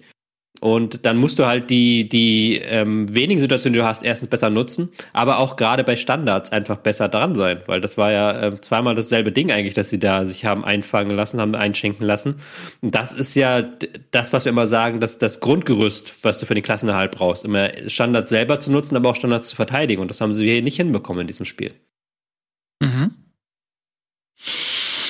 Ja, und so sind sie auf dem 17. Tabellenplatz. Das wäre der direkte Abstieg und Bochum robbt sich da raus. Zwar mit minus 20, ähm, ähnlich schlechtes Torverhältnis wie Schalke, die mit minus 22 noch zwei Tore schlechter sind. Aber die Tendenz ähm, spricht jetzt erstmal für Bochum und ich bin wirklich äh, beeindruckt, dass sie es eben geschafft haben, dann auch nach dem Trainerwechsel wirklich was Zählbares zu holen und sich zurückzumelden und einfach jetzt äh, realistische Chancen haben, zumindest bis zum Schluss auch um den Klassenhalt mitzukämpfen. Und das war etwas, was für mich schon ähm, außer Reichweite war. Ich habe gedacht, okay, die werden ein paar Spieltage vor Schluss, gehen da die Lichter aus. Das ist einfach nicht so. Und allein dieser Tatsache gebührt schon Respekt, finde ich, dass sie sich da rausgezogen haben. Ich frage für einen Freund jetzt, äh, so, wenn ihr euch die Bundesliga Tabelle und, den, so, und die, anguckt, wie das da so aussieht, wie viele Punkte bräuchte man für Klassenerhalt? Was würdet ihr sagen? Können wir hier einmal einblenden, damit unsere tollen Zuschauer und Zuschauerinnen, dass ich auch kurz Rechnet mit mir mal. Gedächtnis rufen Tobi, kann. Tobi, rechne schon mal. Wir haben leider keine Tabelle. Wir haben keine Tabellen. Ah. Haben wir auf Platz 18 Schalke mit 9 Punkten minus 22, 17 Hertha mit minus 5 und 14 Punkten. Stuttgart mit 15 Punkten minus 9, Augsburg 15 Punkte minus 9 und dann Bochum 16 Punkte minus 20. Und hoffen Also sagen wir es mal so, es wird jetzt, es, ist, es scheint nicht eine Saison zu werden, wo man damals der HSV mit 27 Punkten in die Relegation kommt. Ähm, meinst, man braucht mehr, ist da unten was? auch ich glaube, man braucht schon ein bisschen mehr, um Okay. in die Relegation zu kommen. Ähm, ich habe das Gefühl, bis auf Schalke ist da niemand da, der sich komplett abhängen lässt. Schalke ist der einzige, den ich zutraue, dass sie halt irgendwann weg sind einfach vom Fenster. Aber auch Stuttgart zum Beispiel ist ja jetzt 16 da und haben aber von ein sehr gutes Spiel gemacht am Wochenende und haben Qualität, auch eine Serie von drei Siegen am Stück zu starten. Die Qualität haben sie. Ähm, auch in Augsburg haben wir auch schon gesagt, das ist nicht zu unterschätzen. Die können auch noch ihre Punkte da hamstern. Und eigentlich ist- traue ich da sehr vielen Teams zu, eine Serie zu starten. Bochum hat gerade eine Serie gestartet. Also ich finde schon, dass die Qualität im äh, Abstiegskampf dieses Jahr relativ hoch ist. Also da ist es nicht wie letztes Jahr, dass so ein Hertha sich da irgendwie ähm, mit äh, der rumstümpert und dann trotzdem 16. wird. Das ist dieses Jahr nicht möglich, glaube ich. Also sagen wir 32 Punkte. Ja, das ist der mathematisch korrekte Wert. Ja. Und ich stehe für Mathematik. Das würde bedeuten, drei Siege, zwei Unentschieden. Okay, nehme ich. Drei Siege, zwei Unentschieden. Ich habe nur für einen Freund gefragt. Ja, für Bremen jetzt, ne? Nee, nee, nee, nee. nee. Ja. Frag mal. Bremen, das ist halt, die sind da außerhalb der, so hinterm Deich der Wahrnehmung. Sieht man sie nicht, ne? Denkt so, oh, hier, bla, bla, bla. Das Aber das Punkte. Problem an dem Deich ist, äh, du, wenn du Ey, einmal stolperst ey, oben, nee, rollst du nee, nee, schnell nee, runter. nee, jetzt, nee, jetzt, nee, jetzt, nee, jetzt, da kann Was? ich gleich reingehen. Die Bremer, die Bremer Medienlandschaft hat äh, vor zwei Jahren am 24. Spieltag mit dem 31. Punkt geschrieben. Das ist der 30. Punkt, das ist der Klassenerhalt, am Ende sind sie abgestiegen. Das wird nie wieder passieren. Naja, gut. Ähm, Nein. wir werden sehen. Wir werden sehen. Am Ende ist es auch egal, was die Deichstube schreibt, wenn das sportliche Ergebnis das gleiche ist. Und Richtig, genau. ähm, ich habe ja oft schon sehr goldrichtige Tipps abgegeben in der Geschichte. Ja. Und erinnere sich, als ich zum Beispiel Zum Saisonbeginn Werder Bremen auf dem Abstiegsplatz und Schalke in der Liga getippt hast? Ja, aber doch ist es ja nicht vorbei. Also Schalke und Bremen trennen gerade mal was, äh, 14 Punkte oder sowas. Das ist, was viele Keine wissen, ist, Nils darf nicht. Fußballtoto spielen, weil er sonst des Betrugs über, Ja. äh, überführt wird, weil er immer richtig liegt. Du hast wirklich, ein, das kann man mal sagen, du hast Das heißt, du tippst jedes Jahr absichtlich auf mehr. einen Ja, Aufstieg des gesetzlich HSV. verboten. Ja, das ist, wenn du, das ist so Insiderhandel. Respekt. Wenn du eine ähm, Sendung machst und öffentlich Dann darfst du, sagst, was passiert ist, das Insiderhandel und dann komme ich in den Knast und ich war schon zwölf Jahre im Knast und ähm, wofür? äh, Fußballwissen. Fußballwissen, ja, Fußballqualität im Allgemeinen. Fußballwissen. Okay. Äh, verlassen wir diesen spektakulären. Haben wir alle Schauplatz, durch? Nee, wir haben Bochum. Gladbach Leverkusen noch nicht. Ja, wir sind noch nicht durch. Wir haben noch ein richtig schönes Spiel. Und das ist nämlich genau dieses äh, Sonntagabendspiel Gladbach gegen Leverkusen. 3 zu 2, klingt jetzt wie ein Schlagabtausch auf Augenhöhe, was, aber gar nicht. Äh, Leverkusen hat Gladbach schon vor Probleme gestellt mit ihrem Tempo, mit ihrem Gegenstößen, pam, pam, pam, einfach zu viel Qualität, zu viel Geschwindigkeit. Um, ja, da konnte Gladbach gar nicht äh, so richtig gegenhalten. Schwuppsiwupps waren sie vorbei. Und äh, dann zwei späte Tore von Lars Stindl haben das Ergebnis ein bisschen herausgeputzt noch aus Gladbacher Sicht, aber hat nicht mehr gereicht, um es nochmal endgültig zu drehen. Und äh, Leverkusen ist so ein bisschen das äh, Bochum der oberen Tabellenhälfte mittlerweile, denn auch sie haben eine Serie gestartet, also ein bisschen wie Wolfsburg vielleicht auch. Und da Xabi Alonso den zweitschönsten Trainer der Fußball-Bundesliga äh, hat Leverkusen jetzt, ich lass mich mal kurz gucken, nach dem, oder vor dem 2 zu 3 haben sie 2 zu 0 zu Hause gegen Stuttgart gewonnen. Davor haben sie 2 zu 1 in Köln gewonnen. Und davor haben sie 5 zu 0 gegen Union Berlin gewonnen. Also äh, diese Mannschaft hat sich gefunden, punktet jetzt auch und ist, darf man auch nicht vergessen, die war vor fünf Spieltagen, haben wir auch noch darüber geredet, oh, Leverkusen ist mitten im Abstiegskampf. Äh, Die haben sich in Windeseile, so schnell es ging, quasi zurückgemeldet und klar, Champions League und alles, das ist vorbei für diese Saison. Dafür ist die Konkurrenz auch zu stark. Aber zumindest, ähm, ja, ist das äh, die Kehrtwende, denke ich mal. Jetzt kommt auch noch ein äh, Wirtz zurück, der war jetzt erkältet, das war jetzt gar nicht dem Kreuzband geschuldet, dass er nicht da nicht von Anfang an gespielt hat, er war nochmal erkältet, aber der kommt jetzt auch nochmal wieder. Patrick Schick wird irgendwann vielleicht auch nochmal eingreifen können. Also ganz gute Perspektive eigentlich, ne?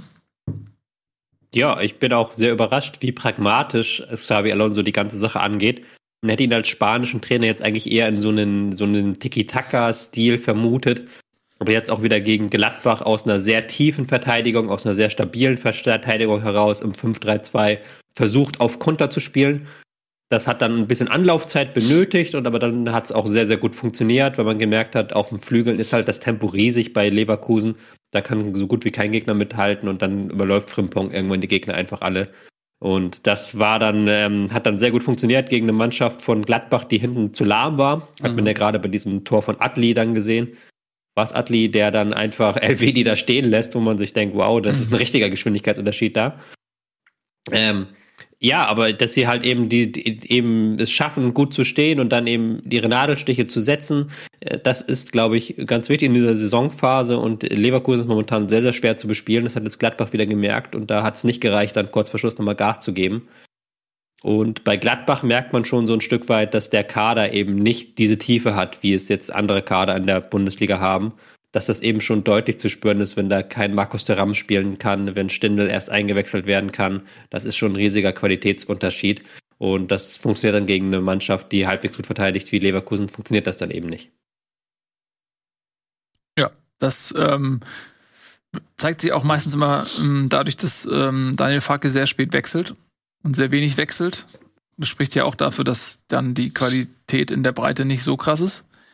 Ähm, diesmal hat er ein bisschen mehr gewechselt, aber das ist sicherlich dann auch dem Ergebnis irgendwie geschuldet. Ja, ähm, Kann auch den neuen Torhüter erwähnen, der Omlin. Nachfolger, Omlin, auch Schweizer.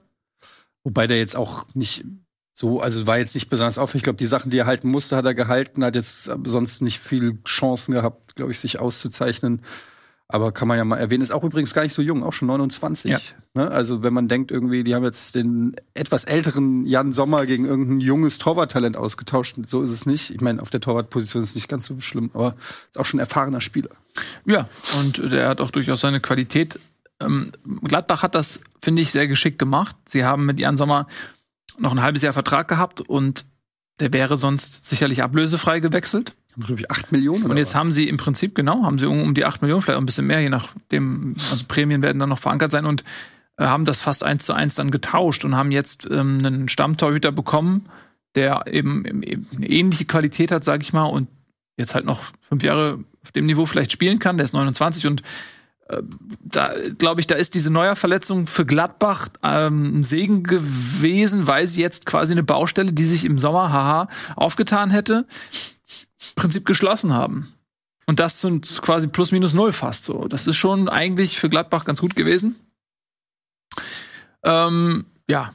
Ansonsten finde ich, er kannst du jetzt gar nicht so viel zu sagen. Er hat, äh, glaube ich, ein okayes Spiel gemacht. Ist, glaube ich, auch in der Schweizer Nationalmannschaft der Mann hinter Jan Sommer, oder? Ja, wir haben ja noch Kobel, ne? Ach stimmt, den haben wir ja auch noch. Birki ist auch Schweizer, ne? Dann, ähm, wie hieß noch der andere? Jetzt meinst du? Hitz, danke. Hitz. Also, Die, auch die, nicht mehr, die sind ja gar nicht mehr dabei. nee, aber. Ja. Ja. Gut. Jedenfalls, ähm, ja, hast du im Prinzip alles gesagt. Ich kann dem gar nichts mehr hinzufügen, befürchte ich. Möchte noch jemand was zu diesem Spiel sagen? Weil eigentlich auf, dem- das war ja eigentlich ein schönes Spiel. Nö, Nö, haben wir alles gesagt. nichts zu sagen. Gut, dann schauen wir mal. Wir haben noch äh, Union gegen Hoffenheim im Angebot. Ja, 3 zu 1 gewinnt Union das Spiel. Ich finde, das war wieder so ein klassisches Unionsspiel. Äh, Hoffenheim war eigentlich insbesondere auch in der ersten Halbzeit gut im Spiel. ähm, Sind auch in Führung gegangen durch den Rückkehrer Bebu, der zuvor relativ plump einen Foulelfmeter verursacht hat. Der wurde aber verschossen. Und ähm, ja, dann ist Hoffenheim eben, wie gesagt, in Führung gegangen. Und Union hat in der zweiten Halbzeit aber auch ein sehr starkes Spiel gemacht, hat dann, finde ich, auch verdient das Spiel gedreht, aber das war dann auch wieder relativ spät dann, das, ich weiß gar nicht mehr, wann war das? Äh, 82, 89. Mhm. Sehr, sehr spät durch äh, Döki. Also das war wieder so ein, so ein alte Försterei-Moment, wo sie dann wirklich dann gedrückt haben, wollten das Spiel dann auch gewinnen. Ähm, ist ja auch nicht selbstverständlich, wenn du gegen Hoffenheim spielst, dass du sagst, ey, ich will das Spiel gewinnen. Und finde ich, am Ende war es auch verdient. Und wir haben es ja eben tabellarisch auch so ein bisschen eingeordnet, leider ohne Bild. Union ist jetzt auf Platz drei mit 30 Punkten punktgleich mit der äh, Frankfurter Eintracht. Also Union macht Union-Sachen, ne? Und, und Hoffenheim macht Hoffenheim-Sachen, weil sie nämlich aus der ähm, zeitweise guten Spielanlage nichts ja, punktetechnisch rausholen. Ich muss unbedingt eine Umstellung machen, habe nämlich vergessen, Trimmel einzuwechseln bei Kickbase, hatte mich 250 Punkte gekostet. Wow. Das, und äh, ehrlicherweise hatte ich damit zu, zu Beginn des Spiels nicht gerechnet, deswegen Hm. muss ich das schnell klären kurz. Ja, das ist ein Drama. Ja. Dann, Es geht ja nicht mehr um viel bei dir. Ich spiele ja in drei verschiedenen Ligen. In der Ach einen so. geht's um richtig Ah, das ist richtig lame. Ja. in der Backspin-Liga, oder? Ja, ja, Spielst so ja. viele Ligen, bis es in einer irgendwo läuft. ja, genau. Oder du eine und das ist- läuft gar nicht. Ich weiß nicht, ob ich das glauben soll. Du erzählst dir uns ja jedes Jahr, dass du in irgendwelchen Ligen vorne bist und unser bist immer letzter. Ja, deshalb, er sagt ja, er spielt in so Guck vielen mal, in unserer Liga bin ich, wo bin ich da? Was ist unsere Liga? In, der, in der Bundesliga bin ich auf einem soliden, also ich bin vor Eddie immerhin noch. Noch. Noch. Betonung noch. Du meinst dem zweifachen Meister, Eddie. Ja, genau. Mhm. Ja, ich bin vor dem zweifachen Meister. Und in der anderen Liga, bei mir, da bin ich Dritter. Von Ich habe es diese Saison mal locker drei. angehen lassen, damit ihr noch motiviert seid. Weil wenn ich ein dritter Mal Meister wäre, dann hättet ihr alle keinen Bock mehr gehabt. Das weiß ich doch. Ja, ja, ja. Ist ja. doch so. Du hast, du hast zwischendurch 90 Millionen für Sadio Mané ausgegeben. Also Ja, da das hast du auch nicht locker angehen lassen. So, ähm, Aber ich bin in einer anderen Spiel, Liga, ich, bin in einer anderen Liga mit Luca Waldschmidt und äh, Basti Chipka und da bin ich, da bin ich auch, da, da kacke ich ab. Da kacke ich richtig ab. Du bist in einer Kickbase-Liga mit Luca Waldschmidt und, und Chipper. Ja, Ja. Mhm. Okay. Und da kackst du richtig ab. da kacke ich richtig ab. Weil die, also die, da Haben die sich selbst im Theater, Luca Waldschmidt. Das ist ganz lustig, da gab es auch schon so ein bisschen Diskussionen hin und her drüber, aber ähm, die Punktzahl, die da, der, da ist auch der, da ist der, da ist der ähm, in der, dieser gleichen Liga, das ist eine Kickbase-Liga, da ist der, der, der Jahresgewinner der letzten Saison drin. Ich? Nee. Also der hat jetzt auch, ich, ich vergleiche nur mal ganz kurz die Punkte hier, ne? Der erste, also er wäre auch bei uns klar erster. Ja, kannst ja nicht vergleichen. So wenn du, wenn du so eine Loser-Liga spielst, wo du so einen, so einen Manet für 20 Millionen kriegst, da hast du natürlich auch mehr Geld für andere gute Spieler. Das ist ja nicht zu vergleichen damit, wenn du, wenn dir 90 Millionen Euro für einen Manet Kommt zum Einzelkampf. Kommt zum Einzelkampf. Kommt mal in unsere Gruppe. Ach, bist du ja, merkt man nur nicht. Ja. So, Tobi, du wolltest was Sinnvolles Ich sagen. krieg hier nur heute von allen Seiten. Oh, Tobi jetzt nicht gemutet. Eieiei. Tobi ist Nee, ich habe hier gerade das ganze Arbeitszimmer verwüstet. So, jetzt bin ich wieder da. Ähm, ja, ich wollte eigentlich zum Spiel was sagen. Ich habe aber das Gerne. Spiel leider gut, gar nicht dann ganz reden sehen wir halt können. über das Spiel. Dann reden wir halt über das Spiel. Ich habe es ja auch nicht ganz sehen können. Aber es ist halt wirklich so ein Union-Ding wieder, dass die halt in der ersten Halbzeit ähm, dann sich von Hoffenheim teilweise den Schneid abkaufen lassen und dann aus der Pause kommen und dann wieder dieses Flügelspiel wirklich perfekt funktioniert. Und sie haben dann auch Hoffenheim zeitweise an die Wand gespielt. Also wirklich so eine Flanke nach der nächsten reingeschlagen und Hoffenheim hatte herbe Probleme. Ähm, das ist schon, ist schon krass. Die stehen immer wieder auf. Egal wie man sich für tot erklärt, die sind immer, die sind immer wieder dabei. Ja. Muss man wirklich sagen. Glaubt ihr denn, dass die auch am Ende der Saison da in den Inter auf den internationalen Plätzen bleiben? Ja, ich denke schon, aber ich glaube nicht in der Champions League. Ich glaube, sie können gut. Ich meine, ey, man darf wirklich auch, ja, mal gucken, Leverkusen, ähm, Wolfsburg, was da noch so geht. Ähm, darf man nicht unterschätzen, so. Ähm, aber ich glaube schon, dass Union wieder international spielt, nur sie werden nicht Champions League spielen. Also entweder spielen sie Conference League oder Euroleague, das kann ich mir schon sehr gut vorstellen. Aber der Druck von unten und die Qualität, die danach drückt, also namentlich Leipzig, Dortmund, Wolfsburg? Wolfsburg vielleicht auch noch. Also es ist schon, da kommt schon was, was auch Champions League spielen will. Mhm. Das wird schwer. Wenn Union es schaffen sollte, wäre das für mich ja, eine, eine der, der größten Erfolgsgeschichten überhaupt. Also, weil sie es halt auch nicht, weil es nicht eine Eintagsfliege ist, weil sie es dann, weil sie es dann stetig verbessern. Und dann trotz dieser ganzen Abgänge immer wieder, es ist ja, viele Mannschaften werden dann, haben einen hohen Flug, dann haben sie diese Abgänge, dann fallen sie erstmal wieder runter und so weiter. Also, wenn Union Champions League spielt, dann, dann weiß ich nicht, was da jetzt noch großartig drüber geht. Ehrlich gesagt, in den letzten Jahren. Also klar, Frankfurt ist auch eine fantastische Erfolgsgeschichte, aber bei allem Respekt, Frankfurt hat andere äh, Möglichkeiten als in Union Berlin. Ähm, Union Berlin hat auch nicht irgendwelche Spieler für 50 Millionen verkauft oder so. Und es kommt auch nicht in Kolomoani äh, an die alte Försterei. So, dass die, die Attraktivität, die der Verein ausstrahlt, ist ja auch nochmal was anderes im Vergleich mit Frankfurt. Und auch Freiburg finde ich, ähm, wenn man die Länge der Entwicklung vergleicht, eher noch äh, im Fassbaren als das, was bei Union passiert. Um, ja, also wenn die wirklich Champions League spielen, dann weiß ich auch nicht. Muss man den, muss man den Denkmal bauen. Oder? Dann kommt nächstes Jahr der Kolomani. Es gibt ja schon Vertragsgespräche. Union Berlin bietet 4 Millionen Euro. Der hat ja eine Ausstiegsklausel von 4 Millionen Euro im Winter jetzt. Äh, 3,5. 3, ja, stimmt, 3,5. Aber mal ernsthaft, der geht doch auch noch im Winter, oder bleibt er? Nein, der geht nicht im Winter. Wani. Der geht nicht im Winter. Der Kleider, es gab so, Er will jetzt, der hat ja schon gesagt, er würde gerne zu Bayern oder Dortmund wechseln als nächstes. Ja, der, hat, der hat nur so ein, irgendwie so ein Zitat, habe ich von dem gelesen, das klang so wie, okay, er, ist, er, er sitzt quasi schon auf den gepackten Koffern aus Katar und könnte des- noch vielleicht weitergehen im Winter. Am Ende des Tages, er wird wechseln. Die Frage ist nur für wie viel Und wann? und wann. Ist ja sowieso krass, wie wenig jetzt gewechselt wird im Winter. Man dachte Mhm. eigentlich, lange Winterpause, das ist ja mal, da lohnt sich mal, so neue Spieler einzukaufen, aber hat, hat sich gar nicht so viel getan. Ja, bislang, also es ist ja, das Fenster ist ja noch ein bisschen offen. Paar Tage. Ja, aber man hat auch das, Ähm, aber- auch das Gefühl, jetzt so ein bisschen sind jetzt so die Nachwehen von Corona da, dass nicht, niemand ist so richtig flüssig. Und es kommt jetzt auch kein Geld irgendwie aus der Premier League rein, dass da nochmal alles auseinander durcheinander wirbelt. Ja. Man hat schon das Gefühl, so ein bisschen, dass Das jetzt liegt alle auch- ruhiger. Liegt auch viel an den Spielern, die äh, immer häufiger auf ihren äh, nicht ihre Verträge verlängern und dann ver ähm, ablösefrei wechseln wollen. Und ähm, was ja deren gutes Recht ist. Also zum Beispiel bei der Eintracht siehst du das äh, mit Kamada und Endika. Die wollen nicht verlängern, die werden schön Handgeld einstreichen und dann im Sommer ablösefrei wechseln. Wahrscheinlich, wobei Endika weiß man nicht. Aber Kamada scheint wohl auf dem Zettel von Dortmund zu sein. Mhm. Ja. Aber ja, also das scheint so ein Trend zu sein, dass irgendwie ja, in der Winterpause nicht mehr ganz so viel geht.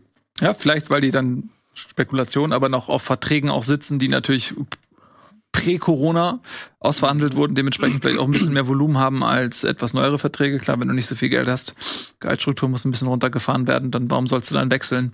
Und viele Spieler wahrscheinlich auch drauf gucken, mal gucken, wie sich's bei meinem Verein entwickelt. Steigt der ab? Qualifiziert er sich für einen internationalen Wettbewerb? Ist ja auch vielleicht für Spieler interessant. Spiele ich nächste Saison, also im Fall der Eintracht, spiele ich Champions League, spiele ich Euroleague, spiele ich gar nichts von beiden. Da sind die Spieler in einer angenehmen Situation zu sagen, das gucke ich mir erstmal an. Mhm. Mhm. So sieht's aus. Apropos, das gucken wir uns mal an. Gucken wir uns mal an, was wir uns schon angeguckt haben. Köln haben wir gemacht. Gegen Bremen, 7 zu 1. Haben wir das besprochen oder müssen wir das nochmal machen? nee, das haben wir, können wir aber auch noch mal. Ihr seid ja solche. Penner. wir wollen jetzt nicht, dass wir am Ende sagen, oh sorry, wir haben das nicht Ey, ich, ich halte mich so zurück hier so lange in Richtung HSV. Du hast das, du hast das Battle offiziell wieder eröffnet, Junge. Ich sag's dir. An dieser Stelle Als wenn du dich jemals zurückgehalten als hättest. ey. Rückrunde. Ich hab, ich nehme die Herausforderung an, Nils Bogenhoff. Okay, Genieße dieses 7-1. Wir sprechen Für uns alle hoffe ich ja wirklich, dass der HSV aufsteigt nächste Saison und wir. Oh ja, ich auch. Bremen Nicht haben. diese. Und dann gehen wir alle, naja, diese Saison meine ich. Äh, Und dann, Und in ähm, genau einem Jahr werden wir wir darüber alle sprechen, dass der HSV neun Punkte in der Tabelle hat und man sich fragt, schaffen sie es? Was bedeutet Das ein ist- erneuter Abstieg für diesen Verein? Das ist ähm, überhaupt nicht unrealistisch. Ähm, ich halte es gut für gut möglich, dass sie diese Saison aufsteigen und dann mit dem Walter Fußball komplett untergehen. Aber das ist eine Geschichte für einen anderen Tag. Wir wollen nicht derailen, dass Köln 7 zu 1 gewonnen hat gegen Bremen. Das wollen wir uns nicht madig machen, indem wir äh, über irgendwelche Drohungen ähm, hier philosophieren. Ähm, dann haben wir gesprochen, Wolfsburg, Freiburg noch im 6 zu Stadion. 0. ja, da können wir auch gerne von meiner 1 Seite aus zu noch mal 1. Dortmund, Augsburg 4 zu 3 haben wir besprochen. Stuttgart, Mainz haben wir ein bisschen kümmerlich besprochen, muss man ehrlich sagen. Ähm, da haben wir kaum über das Sportliche geredet, weil der schöne Bruno hat sich einfach ungefragt in den Vordergrund Da gedrängt. haben wir auch ehrlich gesagt kein einziges Wort über Mainz geredet. Nicht ein Wort über Mainz gesprochen tatsächlich. Herzlichen Glückwunsch, Mainz. Naja, zu einem Punkt in Stuttgart weiß ich nicht. Bochum, äh, Gesundheit gegen Hertha haben wir besprochen. 3 zu 1, Frankfurt gegen Schalke 3 zu 0, Union gegen Hoffenheim 3 zu 1 und Gladbach gegen Leverkusen haben wir auch besprochen. So. Dann haben wir alle Spiele durch. Jetzt haben wir noch äh, einmal die Frage in die Runde. Gibt es etwas in der Winterpause, was euch abseits des jüngsten Spieltages beschäftigt hat, wo ihr sagt, wow, das war mein Knaller, das hat, das würde ich gerne jetzt hier nochmal in diese Sendung unterbringen? Wir können erwähnen, dass Haaland sein viertes Dreierpack geschossen hat in England. Tja. Er nimmt die Überleitung nicht an. Was war denn noch? Ich würde gerne äh, sprechen über Rudi Völler. Ach ja. Rudi Völler, der neue starke Mann beim DFB. Ähm, ja, es Alter. musste so kommen. Der Reformator, wir alle erinnern uns, äh, was er als, äh, ja, als er die deutsche Er hat sie ja schon Fußballnationalmannschaft einmal gerettet. in Trümmern übernommen hat. Ähm, da Und hat reformiert er eine, ja, er im Prinzip das Reformhaus ist nach ihm Weißt du noch, benannt. als er die Buddhas noch, Das Reformhaus ist nach ihm benannt. Rudi Völlers Reformhaus. als er, als er die Buddha-Statuen in München aufgestellt hat damals. Ja. ja, also da fragt man sich doch, okay, Olli Bierhoff war jetzt ein bisschen ähm, das Opfer für, also irgendwer, irgendwer, irgendwer musste brennen und dann haben sie den Olli genommen. Ähm, aber ist das jetzt etwas, wo man sagt, das bringt den deutschen Fußball voran? Ist das eine rhetorische Ja, Frage? auch die Art und Weise, wie das ja wohl die Sta also wenn man das glauben kann, dann saßen die da irgendwie alle zusammen und dann Eddie. hat, mach du es doch, Rudi. Eddie, mach du das doch. Das war so das Und, Gremium. und, und hat, dazu hat auch, äh, finde ich sehr gut, ähm, ähm, Philipp Köster, elf Freunde getwittert. Ein Glück hat er das nicht in Richtung Karl-Heinz Rummenigge gesagt. Karl-Heinz, mach du das doch. Sondern nur Richtung Rudi Völler. Ey, ich finde das ein, ich finde das, ich finde das schlimm. Weil, guck mal, ich weiß nicht, ich weiß nicht, wie es euch geht, aber wir sind doch alle, alle, allesamt, selbst dieses unemotional, der nur emotional wird, wenn der Bremen auf dem Arsch kriegt, da hinten mit seinem gelben Pulli. Ähm, sind wir doch trotzdem alle damit groß geworden, dass dieses F- Fest, Nationalmannschaft und irgendwelche großen Turniere, dass das eine gewisse Emotionalität hat. Und jetzt haben wir dieses große Turnier 2024 vor der Brust und ich glaube, du kannst nicht weniger Emotionen Richtung Team, Mannschaft und allem im Moment verspüren, als du es im Moment hast. Ja, genau. Und dann mal mutig sein und dann mal Beströmungen wahrnehmen in der Öffentlichkeit, wie, wie einfach Fußball gesehen wird, wie sich es auch gesellschaftlich die Dinge sich so ein kleines bisschen verändern, um das mal aufzunehmen und daraus etwas Modernes zu machen und dann allen Ernstes. Und ich möchte an dieser Stelle betonen, er ist der Grund, warum ich damals Fan von Werder Bremen geworden bin. Aber allen Ernstes 2023 in einer Taskforce aus alten Männern, die seit 20 Jahren das Gleiche machen, sich dann hinzustellen und zu sagen, einer aus dieser Runde, du bist doch der Richtige, um die Nationalmannschaft jetzt mal zu reformieren, um dafür zu sorgen, dass die Leute da draußen wieder richtig Bock auf die Nationalmannschaft haben. Das ist das größte Armutszeugnis. Das fühlt sich genauso an wie damals um die Jahrtausendwende, als der Fußball so im Trümmer lag und man Lothar Matthäus zum dritten Mal zurückgeholt hat, so eine Sache. Also ich bin gehe felsenfest davon aus, dass Miro Klose nochmal wieder für die deutsche Nationalmannschaft auflaufen wird. Tobi, du hast es jetzt ja ähm, die Überschrift geliefert zu dem Text, den wir gerade hier schreiben. Was ist denn deine mhm. Meinung? Ja, also ich finde das halt auch sehr spannend, das ganze Thema, sagen wir mal so. Auch wie Schön du gerade schon gesagt hast, Eddie, dass Watzke dann da in dieser Sitzung saß und offensichtlich gesagt hat, Rudi, warum machst du es nicht? Und dann hat er, gibt das auch noch öffentlich zugibt, dass das so abgelaufen ist. Wo man sich denkt, hier, es gibt hier so Sendungen wie unsere, wir reden ja zwei Stunden pro Woche über Fußball und die sitzen da irgendwie eine halbe Stunde zusammen und sagen dann, ja, mach du es doch, ja, und dann macht er es. Ähm, ich glaube halt, dass es ein Fehler ist, so eine DFB, ähm, so eine DFB-Runde zu besetzen mit lauter Leuten aus der Bundesliga. Weil natürlich ein Watzke, ein Rummenigge, ähm, auch ein Minzlaff, die haben halt in erster Linie das Wohl ihrer Vereine im Blick. Und was die sich jetzt sagen, ist, ey, wir wollen auf jeden Fall, dass diese äh, EM toll wird. Wir wollen auf jeden Fall, dass da irgendwie kein Shitstorm kommt oder sowas. Wir wollen, dass halt ähm, die Leute wieder in die Bundesliga gehen. So, das ist deren deren Kalkül. Und äh, Voller ist da halt die 1A-Lösung, weil man da, da eckt nichts an, der macht nichts, der wird jetzt keine Veränderung anstoßen in den nächsten zwei Jahren, der wird, da wird das einfach so fließen. Und dann sollen die Leute hoffentlich wieder für die Nationalmannschaft jubeln und danach wieder in die Bundesliga gehen. Was aber für den deutschen Fußball eine Katastrophe ist. Wir haben halt Reformstau auf allen Ebenen. Wir haben in der Jugendausbildung riesige Probleme. Und Völler ist da nicht der richtige Mann für, das muss man ganz klar sagen. Er hat auch gar nicht die Kompetenzen dafür bekommen. Er hat auch einfach nur jetzt irgendwie da, der soll jetzt den Gruß August machen da bei der Nationalmannschaft. Aber das kann halt nicht der Sinn des Ganzen sein. Also das kann, so können wir nicht wieder in die Weltspitze rankommen. Und da sind wir momentan nicht. Wir sind momentan sehr, sehr weit weg von der Weltspitze. Und wir sollten uns eher überlegen, wie wir da wieder rankommen und nicht, wie können wir wieder die Stimmung da heben um die Nationalmannschaft. Weil wir sagen, sind wir ehrlich, wenn wir, wenn wir Europameister werden und wenn wir wieder eine Chance haben, um die Weltmeisterschaft mitzuspielen, dann ist die Stimmung schon an alleine sehr viel besser. Und ah. das, aber da muss man halt schon ein paar Dinge mal reformieren irgendwann. Ich, ich, und dazu gehört aber, finde ich, auch die Kommunikation. Und in welcher Form du das auch immer machst. Ich, ich möchte an der Stelle mal ein kleines bisschen und äh, unpopuläre Meinung, aber auch eine Lanze dafür brechen, was man in der Grundtheorie sich unter Bierhoff mit dieser Mannschaft und der Kommunikation Richtung Öffentlichkeit hat einfallen lassen. Mir ist das gerade jetzt wieder aufgefallen, als ich als ich in, in, in, in Paris in der Halle saß vom Basketball, habe ich mich mit jemandem lange darüber unterhalten, dass, dass Nationalmannschaften ja schon per se, dadurch, dass es so dieses Nationale da drin ist, auch immer schwieriger haben werden für in, in Deutschland aufgrund der gesellschaftlichen Veränderung, ähm, dass es ein ambivalentes Verhältnis dazu gibt, aber dass ganz viele Nationen halt einfach auch so einen eigenen Claim haben, so, so ein Selbstverständnis, das dazu führt, dass man über L'Equipe spricht. Und das ist halt, das ist halt nicht die französische Nationalmannschaft. Und ich finde deshalb die Grundidee von diesem, die Mannschaft damals, das finde ich ehrlicherweise nach wie vor auch gut. Das, was man daraus gemacht hat, wie man es gelebt hat, wie man es umgesetzt hat, wie sich das verrannt hat, verstehe ich, dass man dann irgendwann den Schlüssel ziehen muss. Aber ich finde, das ist genauso wichtig in der, in dem Gesamtkonstrukt, wenn du diese Mannschaft wieder greifbar machen möchtest, ähm, wie das Sportliche, wo du vollkommen recht hast, wo Kompetenzen an den richtigen Stellen angesetzt werden müssen, damit du auch sportlich perspektivisch etwas machst. Nur das löst du ja nicht in zwei Jahren. Das ist, und das, da sind wir bei 2-6 und dem, was davor passiert ist. Dass die, diese Mannschaft, die 2-6 so durch das Turnier bei der Weltmeisterschaft ge gerannt ist, das war ja niemals eine Mannschaft, die Dritter bei einer Weltmeisterschaft wird. Das war eine Mannschaft, die auf einer Emotion getragen wurde, die irgendwann entstehen kann. Nur diese Emotion, die fängst du halt vor, ein Jahr vorher aufzubauen. Bannem, damals war es der, wie hieß der Conference Cup oder was das da war. Confederations Cup. So. Und, und das wird gerade alles in meinen Augen, dieses Zeitfenster wird gerade sehr fatal, also eng.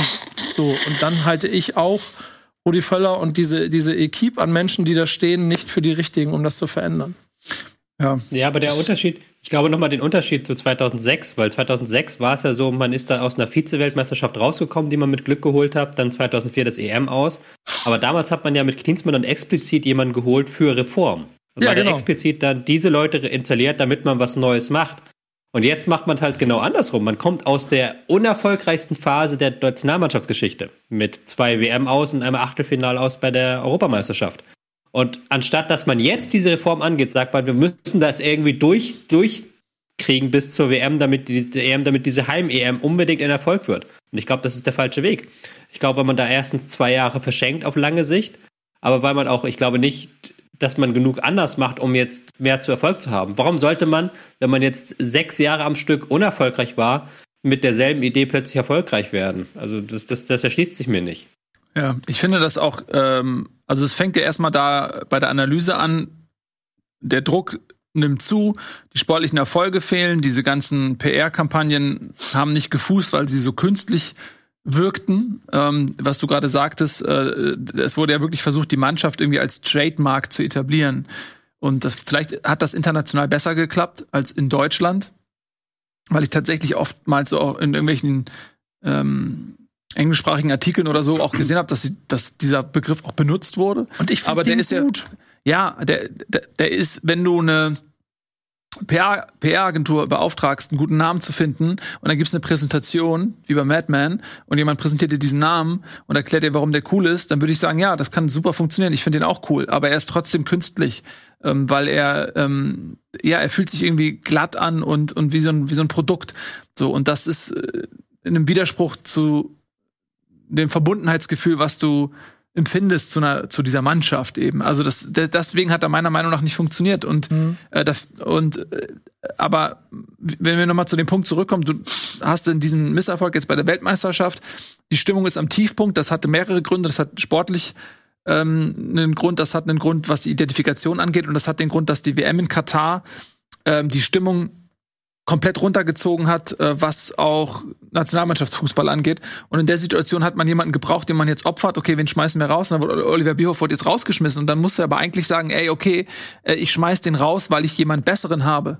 Ich schmeiß den raus, raus, weil ich der Überzeugung bin, dass du auf dieser Position mehr rausholen kannst und die Nationalmannschaft vielleicht äh, reformieren kannst oder in Richtung führen kannst, die sie verbessert. Und dann zu sehen, okay, warte mal, wir haben noch gar keine Idee, wie wir diese Position verbessert aufstellen können und am Ende kommt eine Verlegenheitslösung. Das ist hochnotpeinlich. Das ist super unprofessionell. Das ist, das ist so, als wenn du irgendwie den Trainer rausschmeißt und dann, und dann, und dann hast du überhaupt gar und keinen. zwei Stunden später stellst du ihn wieder ein. Nein, du hast gar keinen Plan. Äh, ähm, Ach nee, das war was anderes. Okay, wie, wie besetze ich denn jetzt überhaupt diesen Posten? So und und, und am Ende macht's macht's der Sportdirektor oder sowas. Also es ist, mhm.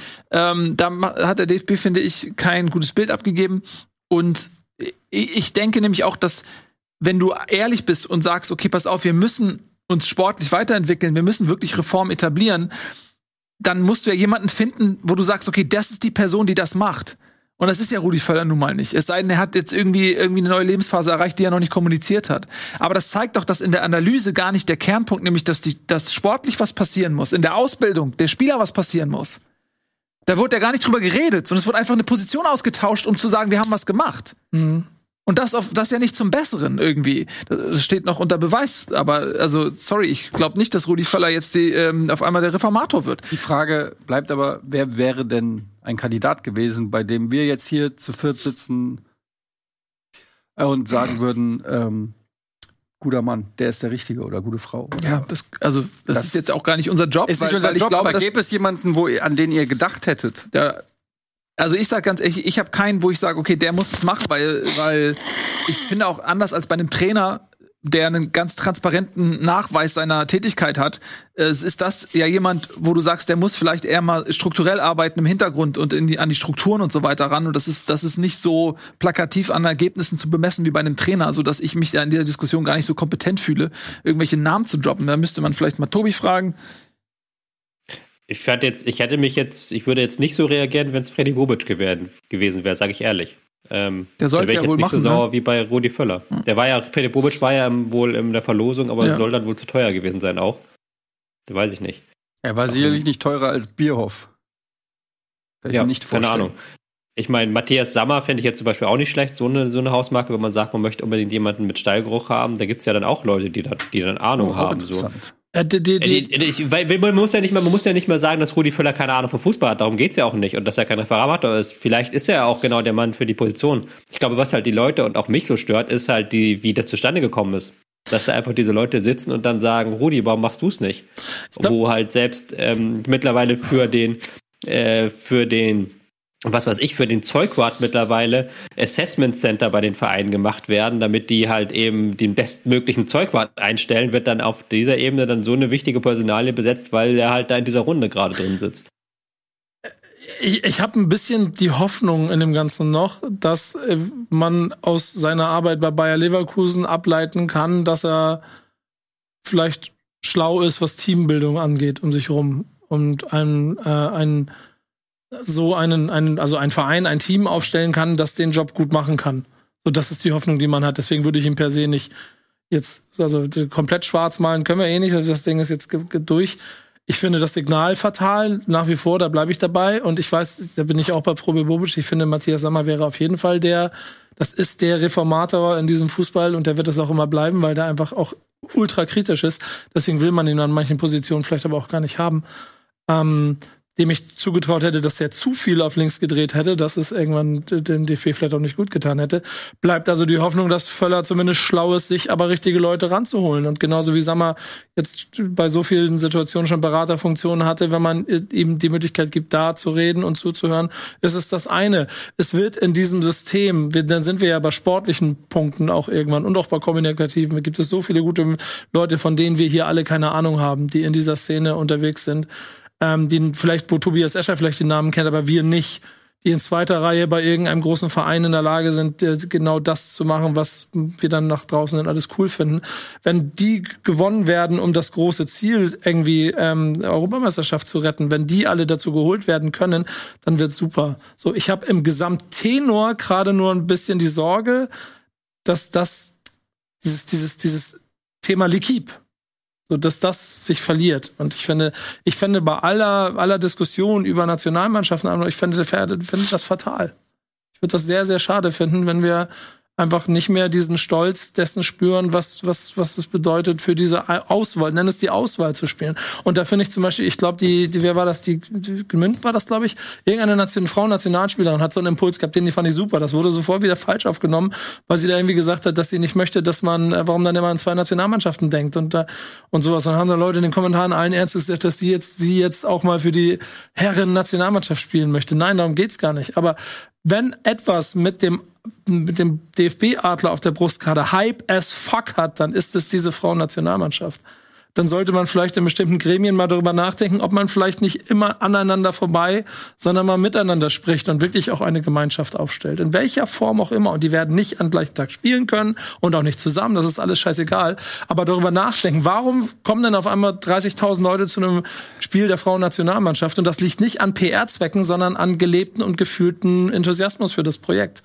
Und warum interessiert es keine Sau, wenn äh, die deutsche Nationalmannschaft ein Testspiel gegen Portugal machen würde?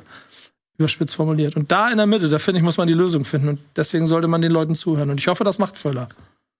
So, Punkt. Ich hoffe, ihr hört uns zu und Prost. bewertet uns mit einem Daumen nach oben und einem knackigen Kommentar, der die wirklich kritischen Fragen nochmal reflektiert und beantwortet. Vielen Dank fürs Zusehen. Das war Bundesliga für heute, der erste Spieltag. Wir haben englische Woche. Das bedeutet, wir haben dann am kommenden Montag zwei Spieltage zu besprechen. Kann natürlich sein, dass alles, was wir heute gesagt haben, wieder hinfällig ist. Wer weiß. Ist uns ja vielleicht das ein oder andere Mal schon passiert. Bis dahin, macht's gut. Tschüss und auf Wiedersehen.